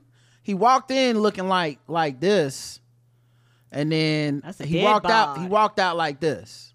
He put on some new, different Nike clothes. Not just like he going to play basketball with his friends over forty. That's called this? the Adam Sandler look. He got a YMCA membership. He ready goes gym. He ready to go. Let's go, boys. I don't. I like the new fit. I think the hat fucks it up though. He should have lost the hat because yes. you went in there with the red hat that wasn't matching what you had on anyway, except your phone case. You come out, you got the different fit. He do look better. Should have either got a blue hat or no hat. But uh big news, he changed clothes. Okay. See.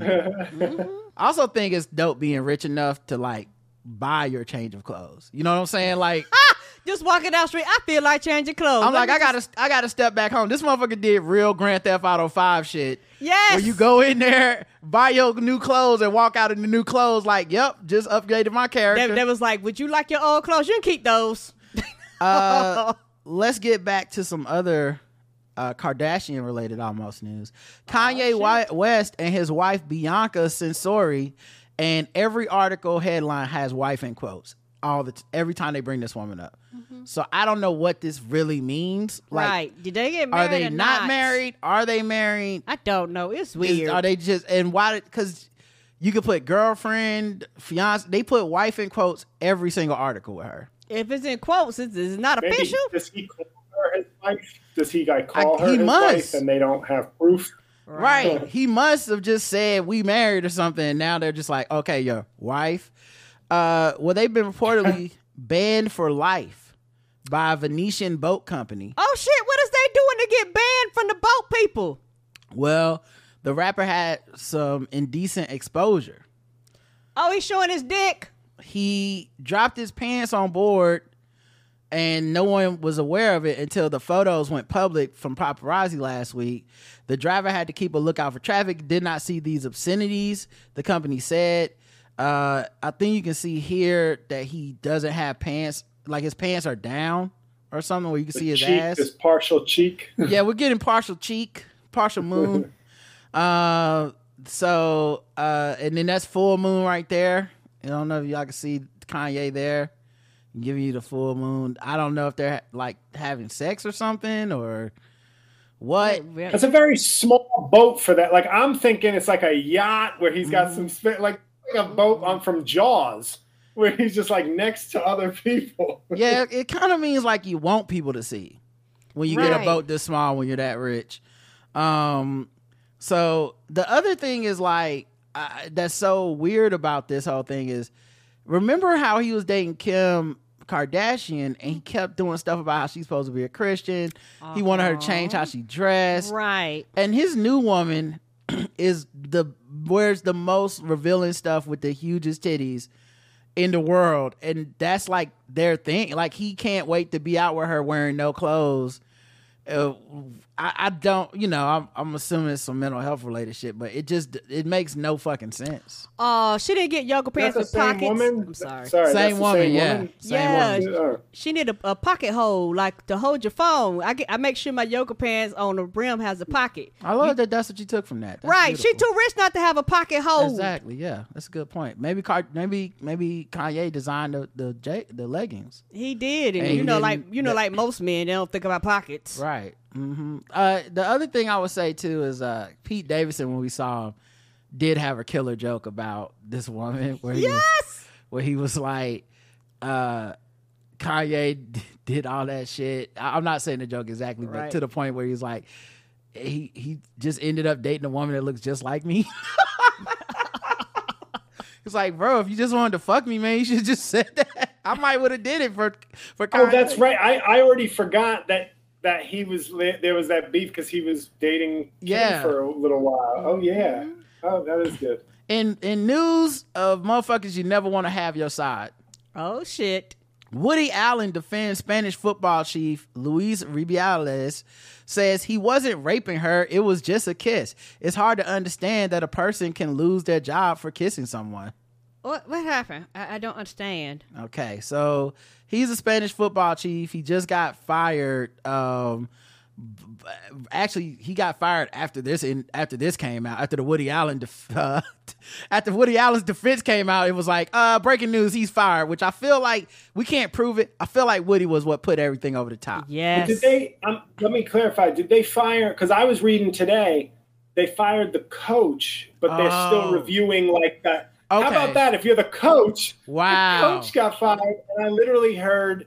I'm not even kidding. When I read that today, I was going to do a Trump video defending the guy, the soccer guy who kissed the woman, but they fired the coach. and What? They're still reviewing the head guy, and all I heard was Karen's voice going, "Why am I in it?" Yes. That's a valid why is he in it? So this How, is how I'm losing my job? This is Luis Rubiales kissing Jenni Hermoso on the lips after Spain won the Women's World Cup. Why? Why is he doing that? Yeah, But I don't what's know. the reasoning behind it. That's what that's one of his players, right? Right? Yeah. Um, Can I be on? Can I be honest? When I saw that, like, I and this this is a good thing if European women are like kind of saying it's not okay. But when I saw the kiss, I was expecting because I'm just thinking, oh, European. Like I had that kind of American, like, oh yeah, oh yeah, they Okay. kiss. They're gonna be like, oh no, no, no, very good. Oh yeah. But, they she didn't do like it, cheeks, a right? Violation. Yeah, I mean, so it, it is. I I think a lot of people get away with shit by being like, "It's my culture" or whatever. And Yeah. as as an ignorant American, a lot of times I will kind of let shit slide because I'm like, bro, I don't know. Maybe it's some shit we do that they think is fucked up. Oh, so so after this, she showed a form, a face of disapproval. Yeah, she didn't like it. She didn't Right. like it. She fucking all. And brought the it team up. has her back. I, but when I saw it, I it was what I was expecting. And I made a joke about this on social media. I'm like, Adrien Brody picked the right decade to like aggressively kiss Halle Berry when he won the Oscar. Like, yeah. And she was at the peak of her power and her Mhm. beauty. And it, if that that would never happen today, like it would be worse than the Will Smith thing, or like it'd be on par with that, as it, sh- it kind of should be. But yeah. when I saw this kiss, it was de- the one thing that made it like I was like expecting worse was that it was it did not look sexual or romantic at all. Just from me from what I was expecting, like it looked like he was just like we're celebrating ah, like it wasn't like come here, but like Mm-hmm. and hey, it's her space, it's her mouth. Like I get it. I'm not saying that it's not Mhm. a problem, but this is the one time where where, where I was kind of like. I did think it was going to be worse than what I've been hearing, like Right. Mhm. because it, didn't have any kind of. It didn't look like. It didn't look like a dude who was like, "I'm going to take my chance and kiss this woman that I've been Right. dying to kiss." It really did to me look like just Like, like, he a- was wrapped up I'm in so the, happy in the did it. moment, but you still have to be co- conscious of things like that. Sure. Yeah, that's the that's the video, and it's very short too. But yeah, it's it, it and it's the thing too where I think this And happens. even pats on the. I'm just saying, it's it's her space, but it did it did like I think I'm not misrepresenting kind of how it looks. No, no, no. I was gonna say it's it's that thing too where if you've ever had something fucked up like racist happen to you, sometimes in the moment you don't react like it's a civil rights movie and like punch the person Right. out.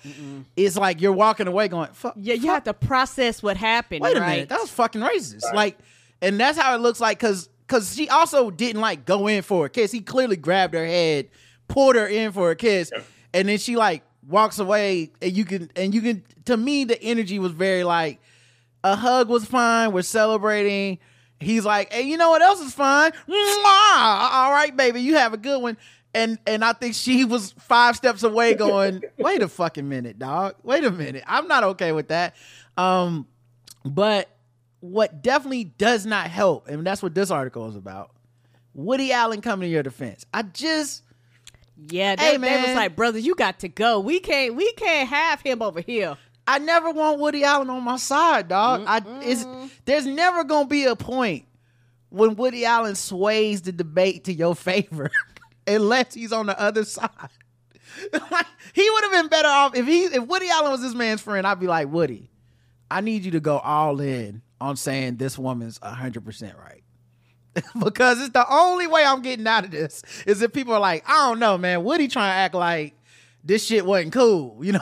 like I don't know, but um, As some as somebody who did read Woody Allen's biography, I'm not saying he's not a creep, but boy, did he make a great case for himself. Like I think that he's a great he's a great writer, he's a great talent. And I'm reading this book going like, man, what does this guy have to say? And by the end of it, I was like, uh, wow.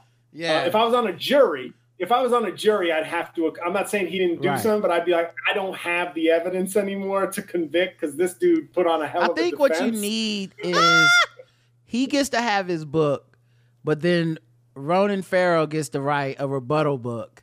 And then we get to see, then we get to decide. Like I feel like Did- if if if, if his book is his own defense attorney, then Ronan Farrow gets to be the prosecutor, and I feel like he's losing Sure.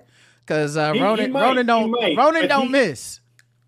But you know. I'll tell you the the the, the problem for Ronan Farrow. It's not Ronan Farrow, but Mia Farrow, like, is like the weakest. Like the def, the the prosecution's problem is Mhm. like all of her baggage and issues and Right. like kind of grooming in a different way because Mhm. that's that's the the the Woody Allen defense is like she made these kids hate me, and it's like not totally wrong, but it's Right. also super creepy and But It's it's, and it's also to- like, saying, and also because I, I saw that great book, documentary too. everybody. But it's also the thing too where uh making my kids hate you is what that's a kind of proper reaction to if I found out you were abusing one of the kids. So like cuz like cuz in the documentary they had that series on them that was kind of built in like they kind of built into like and this is what he says and I'm like I hear you but also like totally rational to make your kids hate a motherfucker that did abusive things. So like it's not the big joke you think it is, but I see you have to say something. He wasn't gonna just never say anything. But what does Soon-Yi say? Exactly. You this is why we're on the same page because I was gonna make the same callback joke. Like, cause I once again, longevity washes everything clean for people. Yes, it does. We're ten years away from someone on my Facebook page going, "It was a different time." Okay, back then people used to sleep with their adopted children and end up marrying them sometimes. They, I mean, so what about the parents? I mean, they let her what be about adopted. porn? There's a whole genre. Yeah, exactly. We, I'm not. Listen, y'all can do it, but Porn guy in the sketch would also go. So it says here, uh, you have the same name as your uh, your dad, or are you guys married? is that is that your maiden name or your birth name or both? It could be both. I, I'm very familiar with the the uh, the taboo genre. uh, along along with that ebony. right. uh, listen, I'm looking. I'm just online looking for an ebony stepdaughter to, to hopefully spend uh, the rest of my life with, and uh, I just think we should get into that. Ebony stepdaughter interracial. Listen, that's that's what their dating profile says. His dating profile's looking for ebony interracial step Daughter. relate stepmom. like what? I'm like, this is a wild search. Oh man. Uh last story for white people news. And this is one of my favorite type of stories, okay? Cuz it feels like a non-story but at the same time it's huge news. Okay. I'm an advocate, obviously, of freeing the nipple, and so is Florence Pugh. Okay, she freed the nipple again in a white dress at ELLE UK Style Awards 2023. I'm pro freedom nipple too. Fuck a bra. Yeah, she's freeing them. There you go, guys. Child. The nipples are free. Hate bras. She's rocking uh she's rocking the hairstyle of Brigitte Nielsen. Uh, she's bringing that back. You know, everything old is new again. This is her. Why are we so very bad and you are so very good? a shout out to the White Widow. You know, Disney's new. I feel like she's stepping into the the Scarlet Joe role of life and just showing out with the nipples, and we love to see it. So, you know, that's our white people news for today. Um, let's do a little bit of guess the also, race. Oppenheimer. Also, Oppenheimer. She was fucking in If you don't want to look through pesky clothing, have you have you been seeing this stuff about? Is it Emma? Fuck, I'm now I'm drawing a blank on the white actress. Uh, there's an actress that's getting a bunch of accolades for raunchy sex scenes, and their her movie is being screened at like the film festivals. Stone? I think it's Emma Stone. I just didn't want to fuck it Yeah, I up. was gonna go say Stone, yeah. Stone too. I was gonna say nah. He might be talking But- about another Emma. JL as a, a person that has a lot of hot takes about the award season. Is it possible Emma Stone steals Florence Pugh's grotesque nudity Oscar bid with her own grotesque nudity Oscar bid? Yeah, it would be a shame if she did because uh, no, no offense to Emma Stone, she's a lovely person, lovely actress, but um, I was much more interested and frankly uh, pleasantly surprised at what I saw in Oppenheimer. Um, and I think the fact that her role is like 70. I got ha- I, I, I had tickets to see Oppenheimer, and then two people were sitting next to me. I forget in a restaurant, but young people. And the one guy, it was a woman and, and her male friend, and I believe he was gay. And so he was being very analytic. He wasn't like a bro about it. He was just like, I liked Oppenheimer, but Florence Pugh was like naked the whole time. And I was like, oh, we're changing our tickets to tonight. um, Two for Oppenheimer, please. but her her role was like 75% just sitting around naked. Yeah. It was like kind of weird because in the in the in the book it's based off of in the biography it's kind of like she's like a little more free spirit. They really connected on multiple levels like and and so I think that was to convey a freedom that they felt with each other. Mm. But at the same time, it was just like she could wear some clothes. Like she could and the, the new thing Hollywood figured out is you can still have just an obscene amount of nudity. You just have to get the actress in front of it because she's doing interviews like, no, I needed to be naked. This character, if you say something bad about how much nudity, you're actually taking away my agency right now. Mm-hmm. And so you're a piece of shit for being like, these men used this 27 year old ingenue as a muse for this film to show her titties every time. You're the That's asshole. the, the Sam Levinson, the Euphoria guy. That's his whole thing. It's like he he'll be like Sydney Sweeney. Do you think it was appropriate for you to be naked for all eight episodes and never wear clothing in season three? And she'll give that, and then he'll just go, uh, "I support women, so Right. I'm just gonna." Stand with Sydney Sweeney right now, as she, as you can see on the red carpet, completely naked. Yes, they figured it out. This now it's brave, but here's my thing. And I haven't seen either movie, but Emma Stone's 34, Florence Pugh's 27. Emma Stone's gonna get the bravery, extra bravery points that Florence Pugh won't get, even if the role isn't as good. I think I think Emma Stone's gonna mm. get the Oscar. I haven't seen either movie. That's my hot take. Ah, that's your hot All right, take. all right. Let's do some Off guest the top rope. Let's do some, yeah. That's my uninformed ass opinion. All right, let's do some uh guess the race. I'll try to get through these quickly. this, this, this time for guess the race. This, this, this, this time for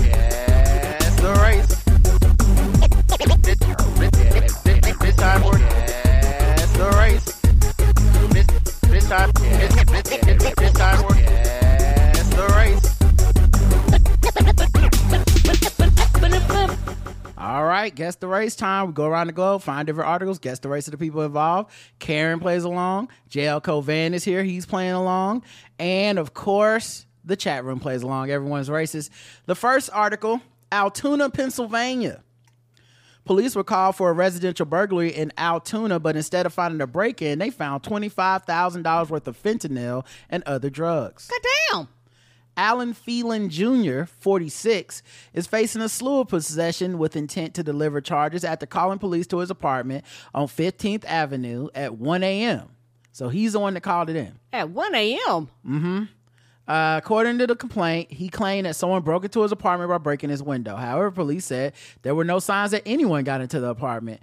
When asked if he knew anything was if anything was missing, he took police inside. Police were shown various parts of his apartment when they saw what looked like clonazepam pills sitting in an open sta- safe. Phelan allegedly told the cops he keeps them in various places in case he has a panic attack. Police noted he was unable to show them a prescription. Also, they found a pill bottle with a white powder out in clear view, along with a small measuring spoon with white residue. Uh, and uh, they took him into custody, got a search warrant, and they found 47 grams of fentanyl, 71 packages of it, valued at $25,000. Woo. 13 grams of meth, valued at $1,300. 20 grams of marijuana, valued at $600. Nine suboxidone, suboxone strips, valued at $400. 12 clonazepam, valued at $150. They also noted they found an electronic scale, various size baggies, multiple smoking devices, and small glass vials with twist tops. Uh, it's also noted that he had a previous possession with intent to deliver conviction. He's been put in prison, in jail with a bail of uh, $50,000. Guess the race. God damn. And the partridge in the pear tree white. The fuck is this? He got everything. he checked the whole list off, didn't he? All right, jail.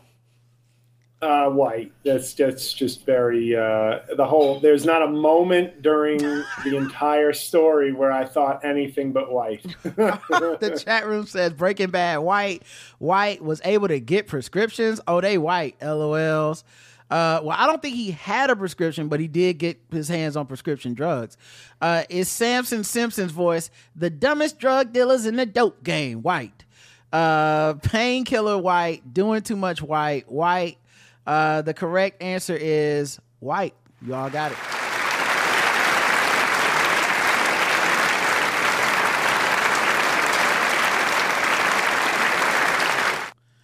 And uh, that's Mr. Allen Phelan Jr. Yeah. He called the cops there. No break. Talking about a break in. No break in. Then gave him a tour. Honestly, And was shocked they got arrested. what was he on? Whatever it was, it was good as shit. like he was I feel like he was on drugs when he made the call. He probably was. And, and I mean, if anything, is a great advertisement for how effective his drugs was. He imagined a whole break-in, called the police, Yes! and showed them his drugs. It was like, what, what, what? I got the right to remain silent for. A man arrested at Harry Reid International, accused of trafficking over 15 pounds of cocaine. At the airport. That's the airport, right? Uh, yeah, Harry Reid International is an airport. At the airport. Uh, yeah, TSA officials say they found cocaine in uh, this man's luggage, according to police documents. Uh, it was August twentieth. Uh, TSA said they found six plastic wrapped packages hidden within clothes in the luggage belonging to Mark Washington, a man in his late twenties. Um, Don't they know that? Don't he know they X-ray shit? I guess I, I don't I don't know what happened. Uh, they say he was on an airplane bound for Cleveland just after 11 p.m. According to the report, Washington said he was unaware of any illegal items inside his suitcase and that his friend packed his bag for him.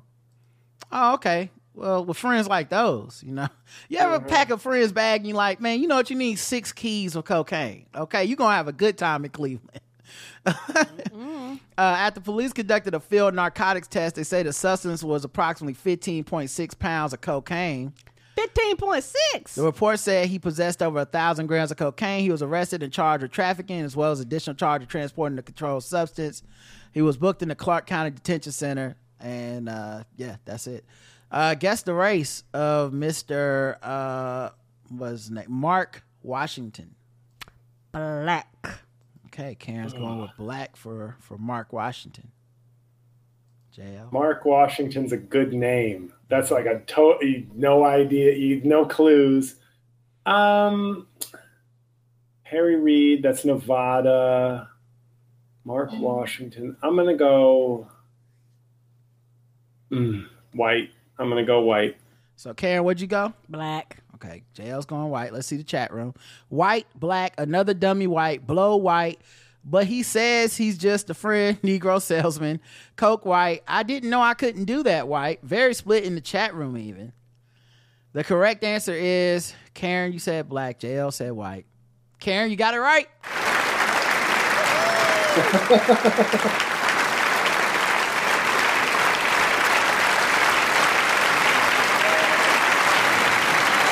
I do have to play the booze on JL.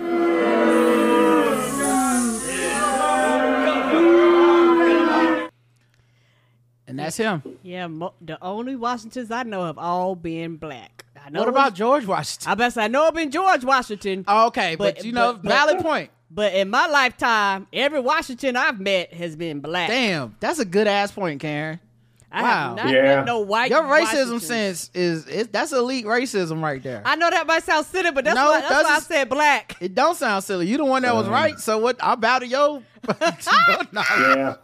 Uh, all right, so That's it's time, his fault for giving the slaves his name. time for the final round. Of course, now everything. Can I can I tell you one one joke uh, Yeah. based on that? I want I wanted to do a sketch where like where I grew up, uh, the housing projects where near where I grew up were all named. It was like the Frederick Douglass houses, the the Thomas Jefferson houses. So I wanted to do a sketch where like Thomas Jefferson comes back in time and it's like is like oh the Thomas Jefferson houses and like walks through.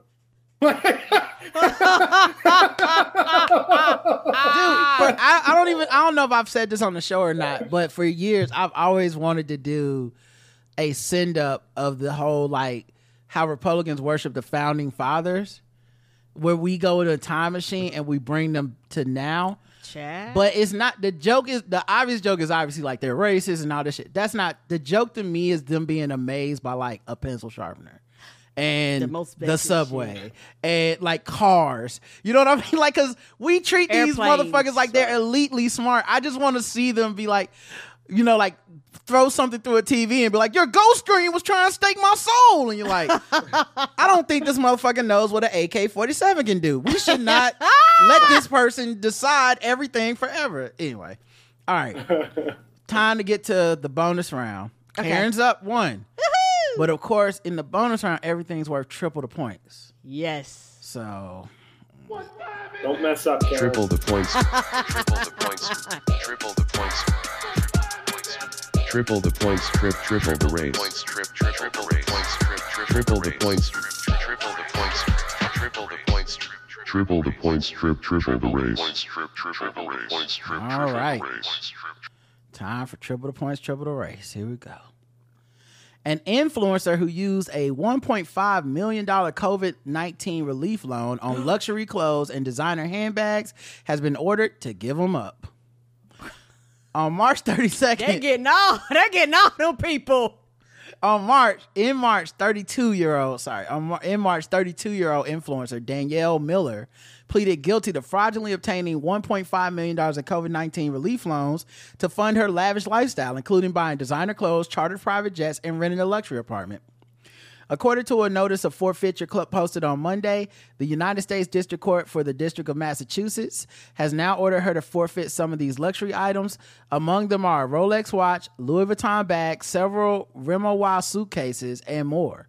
Hmm. Miller has over 34,000 Instagram followers She was arrested May 2021 and indicted by a grand jury a couple months later. On March 6th, she pleaded guilty to three counts of wire fraud and two counts of aggravated identity theft. According to a press release, that is the- not enough followers to be pulling off million dollar scams. I thought you were going to be like, she has 1.8 million, 34,000. you didn't buy followers. like you did all that, and you just you had the same followers as like a comedian that does crowd work. Um, according to a press release from the Department of Justice, the scheme included her impersonating more than 10 people from July 2020 to May 2021 to acquire a total of 1.5 million in economic injury disaster loans, which were supposed to be for small businesses in need. The release stated that she created fake business names and counterfeit driver licenses to do so. The U.S. government has now seized more than $600,000 from her residence and bank accounts, according to a notice of forfeiture. The influencer also required to give up the following designer goods she purchased from the loan money: a Louis Vuitton bag. Oh, I said this shit. A pair of Dior shoes, a Dior blouse, two Rimowa suitcases. This seems like chump change for y'all getting stole from 1.6 million dollars, but maybe I just don't know how much things cost. Uh, in an interview with New York Magazine in February last year, Miller seemed to tout her schemes proudly. Oh God, I hate scam culture. It's the fucking worst. Uh, she told the outlet that she considers herself more of a con artist than anything. You were saying this on in 4K. You were just saying this. Um, she, she disclosed more details of how she used the fraudulent money to flaunt a decadent lifestyle to her Instagram account, including pictures of herself standing next to luxury cars and holding expensive handbags. She's our the Shonda Rhimes series on Netflix about the Anna, Yes. um, the scammer? yeah, the Anna went uh, yeah. that, yeah, and and Anna Delvey or Yeah, Del- Anna Delvey. something like that. They watch it and go like, "Oh, okay." Oh, like uh, so, you know, it's it. You missed the part where she's in jail telling her story. like the the scam culture thing is so weird to me and the idea of like worshiping scammers is just i I think I don't get it. we kind of lost something there because then it becomes this thing where people work backwards and make themselves stupid like i don't know if you saw the bs high school documentary but mm-hmm. i've seen Oh, people he lo- he loves. He is not. He. It's almost like he's happier that he got caught scamming. Like he thinks he's playing. Like, and maybe he's right. Mm-hmm. Maybe one day he'll have something, but it makes him look so horrible. Right. And and and I've seen people kind of make like tangential arguments that avoid most of the horrible shit he did to be like, hey man, I mean he's just if there's no rule, you can't play football with a fake football. I'm like, what about the beating his girlfriend in front of the kids? What about running over ducks in front of uh, uh, with the the team truck? What about making the team beat up a homeless man? What about taking PPP loans out and these kids' names fucking up their credit forever? Um, what about making people play till they tore their ACLs? Like, there's a lot of not harmless shit that isn't just oh he ripped off that hotel by saying he was gonna pay him in credit. Like this dude, But isn't isn't this the real world extension of what we were talking about with TikTok? Like Mm-hmm. like now it's like people are doing re like forget copying people. Now people are like, oh, if I have to like do a scam, if getting if doing real crimes right? will get make me an influencer or get me a brand, okay. if if anything, it's funny. This is where they innovate. like this is where they go. You know, I'm gonna add on to this scheme. I'm gonna I'm gonna add high school basketball to this fucking scheme. Like what? Um. So, um, she's already spent time at Rikers Island, which houses New York City's largest jail, for using stolen credit card information to book appointments at a spa on the Upper West Side. While there, the magazine reported she met Anna Sor- Sorokin. Wow.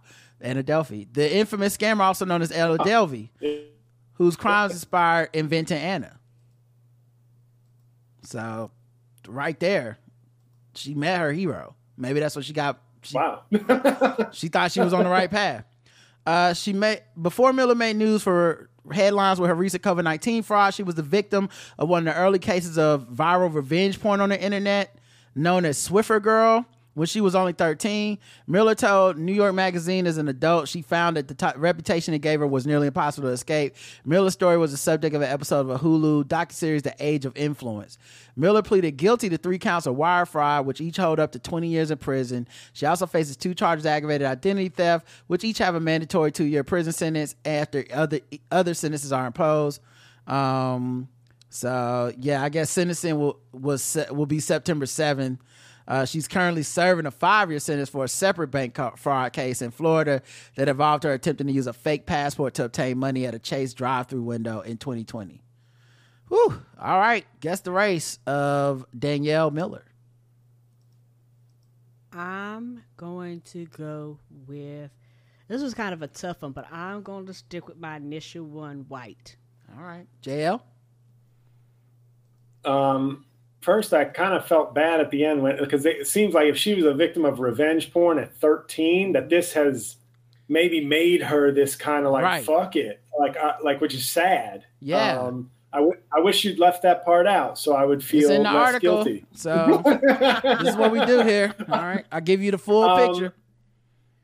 I, I was for a little bit. I thought maybe she's like Anna, Anna, whatever her name, inventing Anna's Mm-hmm. like fifty cent to her Eminem. but but the totality of it is, I think, even though this will, I automatically lose to Karen White. I'm going right. White as well. Check the chat room. White as fuck. Hulu doc. That's the white half. Uh, uh, but did they take her Lululemon's white? Bragged about it to the media. White as white as the driven snow. Bag lady, your hustle just went bust. White, young, scammy, and black. I'm stumped, but gonna say white. White claw influencer.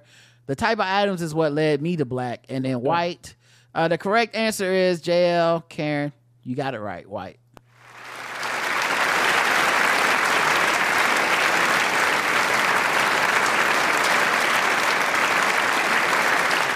And a couple people in the chat room missed it. The PPP loan scam can go either way with race. I feel like I've seen just as many black influencers mm-hmm. fuck it up with the PPP yeah, I loan was too. gonna go black, but as you kept going on, I was like, "This sound like some white shit." Honestly, what would have made me go white for her is getting interviewed by like New Yorker magazine. They don't talk to blacks. Mm, oh, and a Hulu And only- documentary. And only the Hulu Yep. thing could be black. The but the the New Yorker, New York Times, when they go out and find horrible people and interview them, like with these kind of when you read them, these they're kind of like adoration in the. There's a little adoration in it, like it's not full disgust and.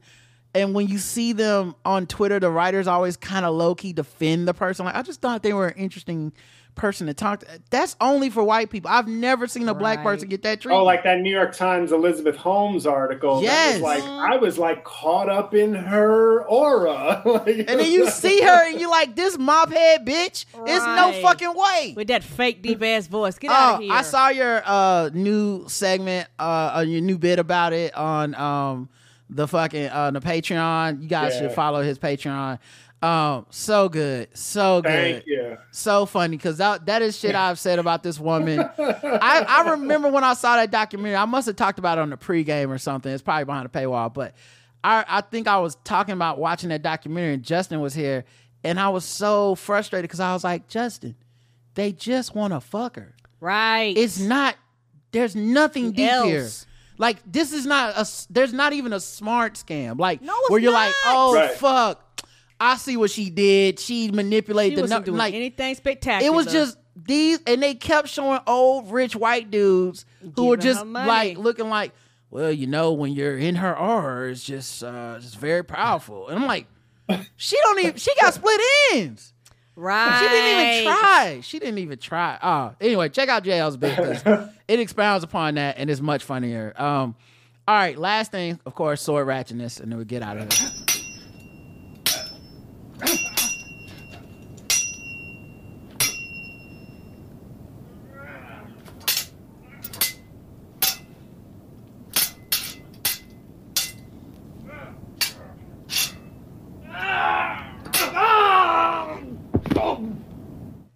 A, bur- a Pennsylvania State Police say a burglar used a samurai sword to try Get to. ready for back to school with Going Oh Go. shit! Back to school, everybody. How do I make this article? Oh, I- okay. So it looks like I can play the article. So what we're gonna do is let them say it after this fucking commercial they play for about ten seconds. Uh, but Shout out to New York. They just not getting back. We've been back down south. We All be right. like, get them kids in school. uh, here we go. Oh, wait, let me turn this. Volume. Now the volume doesn't work. Uh, it's one of these. It's just a reader. Uh, fucking, we're losing recipes for the news. Right. All right. don't believe in people just talking over it. Yeah, like I, this is with the volume up, so they're just like fuck it. Uh, all right, then uh, I'll just read. it. A man used a samurai sword and a hammer to break into a smoke shop in New York County two different times. Wow. Yeah, a burglar, a burglary happened in June and an attempted break-in in July. About 4:30 a.m., an unidentified male broke into A2Z smoke shop in Red Lion. The male utilized a hammer to break the window inside the back door. He then entered the smoke shop and stole packs of cigarettes. He got away with a thousand dollars worth of cigarettes. Wow. Then in July, 6:40 a.m., a man tried to get into the samurai sword. I mean, the smoke shop with a samurai sword. The man used the sword to attempt to pry off a metal. I love that when I make a mistake, Karen smiles and laughs harder than any fucking joke I've ever written. Honest to God, it's funnier. It's funny. I I could write for 100 TV shows. Um, the male used a sword to attempt to pry off a metal covering that had been placed over the door. The man was wearing a black, gray, and white camouflage jacket with orange stripping on the hood. So, my goodness. Be careful, even at the smoke shop, you're not safe. They coming for your cigarettes. JL, tell everybody where to find the many things that you uh, that you do. Thank you. Yes, jlcomedy.com has links to my two podcasts, to my Patreon, um, and ticket links for all my upcoming shows, which are please get tickets to these. Uh, October, well, I'm in Harrisburg, Pennsylvania, September 15th and 16th, Pittsburgh, uh, Pennsylvania, October 11th, Burbank, California, two shows on October 20th. Salt Lake City, October 28th, the day after I go see the Jazz play. So it's a, a, a, lo- a Maybe Karl will be there. weekend in Utah. Karl Malone Maybe. Karl, come on, I'll get a picture and post it on Patreon so that it can't go public. If you, Um, yeah, if you had an opportunity to take a picture with Karl Malone in 2023, do you do it and do you post it anywhere? Here's what I do. Out of, I would, I would have, I would say hi to him in in honor of my childhood, my favorite basketball player growing up. I would not take a picture um, because a I don't want the smoke, and b I don't think actually. Let's be real. Ignoring the backwoods country Mm-hmm. criminality of a different era, but still criminal. Right. Huh. I don't think me and Karl would actually get along Yeah. at all. I Oh, think he's yeah. a truck. He's a motorcycle riding Republican hunting, kind of probably a mean dude. Yeah. He But- looks mean, don't he? Mm-hmm. But um, I also would never mess with him because at 60, he still looks like you could get 15 and 10 in the NBA today. This is the this is and my he's my favorite player. Like uh, just from a, Thi- from that, putting that, sealing that up.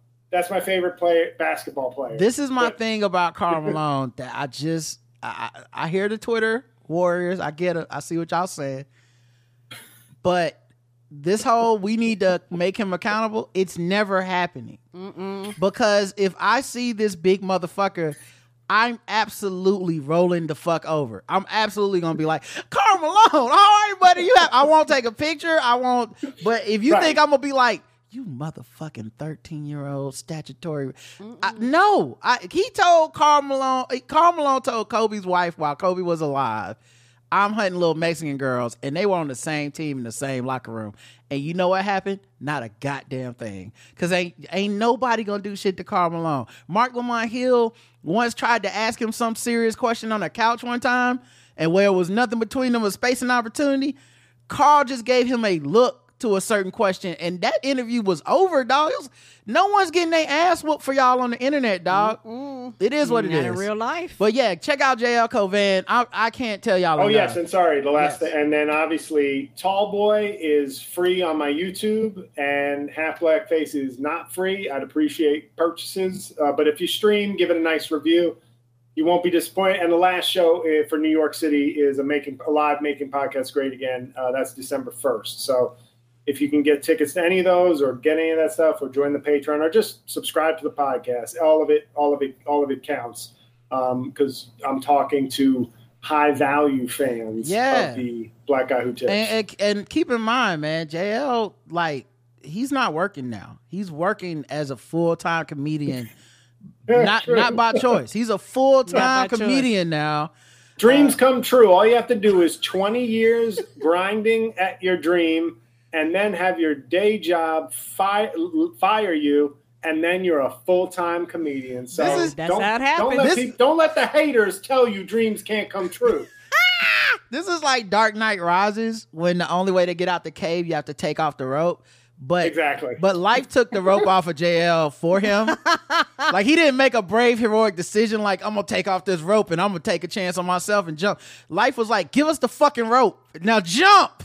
So hopefully this is the transition to where he's a full time comedian. I, I would love to see y'all I would love support everything this man does. It's very funny. He's Um, hilarious. and I think you know when it comes to comedy, I'm funny first. Uh, I'm I'm weird like that. I'm one of those funny Mm-hmm. first people.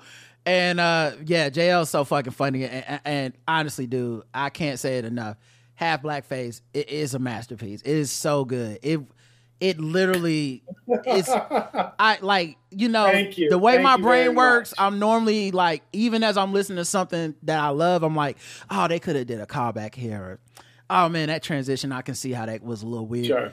this shit i was just like fuck every every beat every note every transition to everything and and knowing your podcast knowing you personally things that you've talked about in real life making them funny is so that's the hard part for and i feel like a lot of comedians have tapped out on that part where they're like i'm just gonna say it and it's just gonna have to be sad and i'm like I mean, I guess, but I, I think I think I think I came here to laugh, and yeah, man, like I I I, I, I won't burn any jokes, but just stuff like with your brother and and your sister in law, and the stuff with the, the the the college spring break stuff. It's just so fucking funny from from from track one to the end track, dude.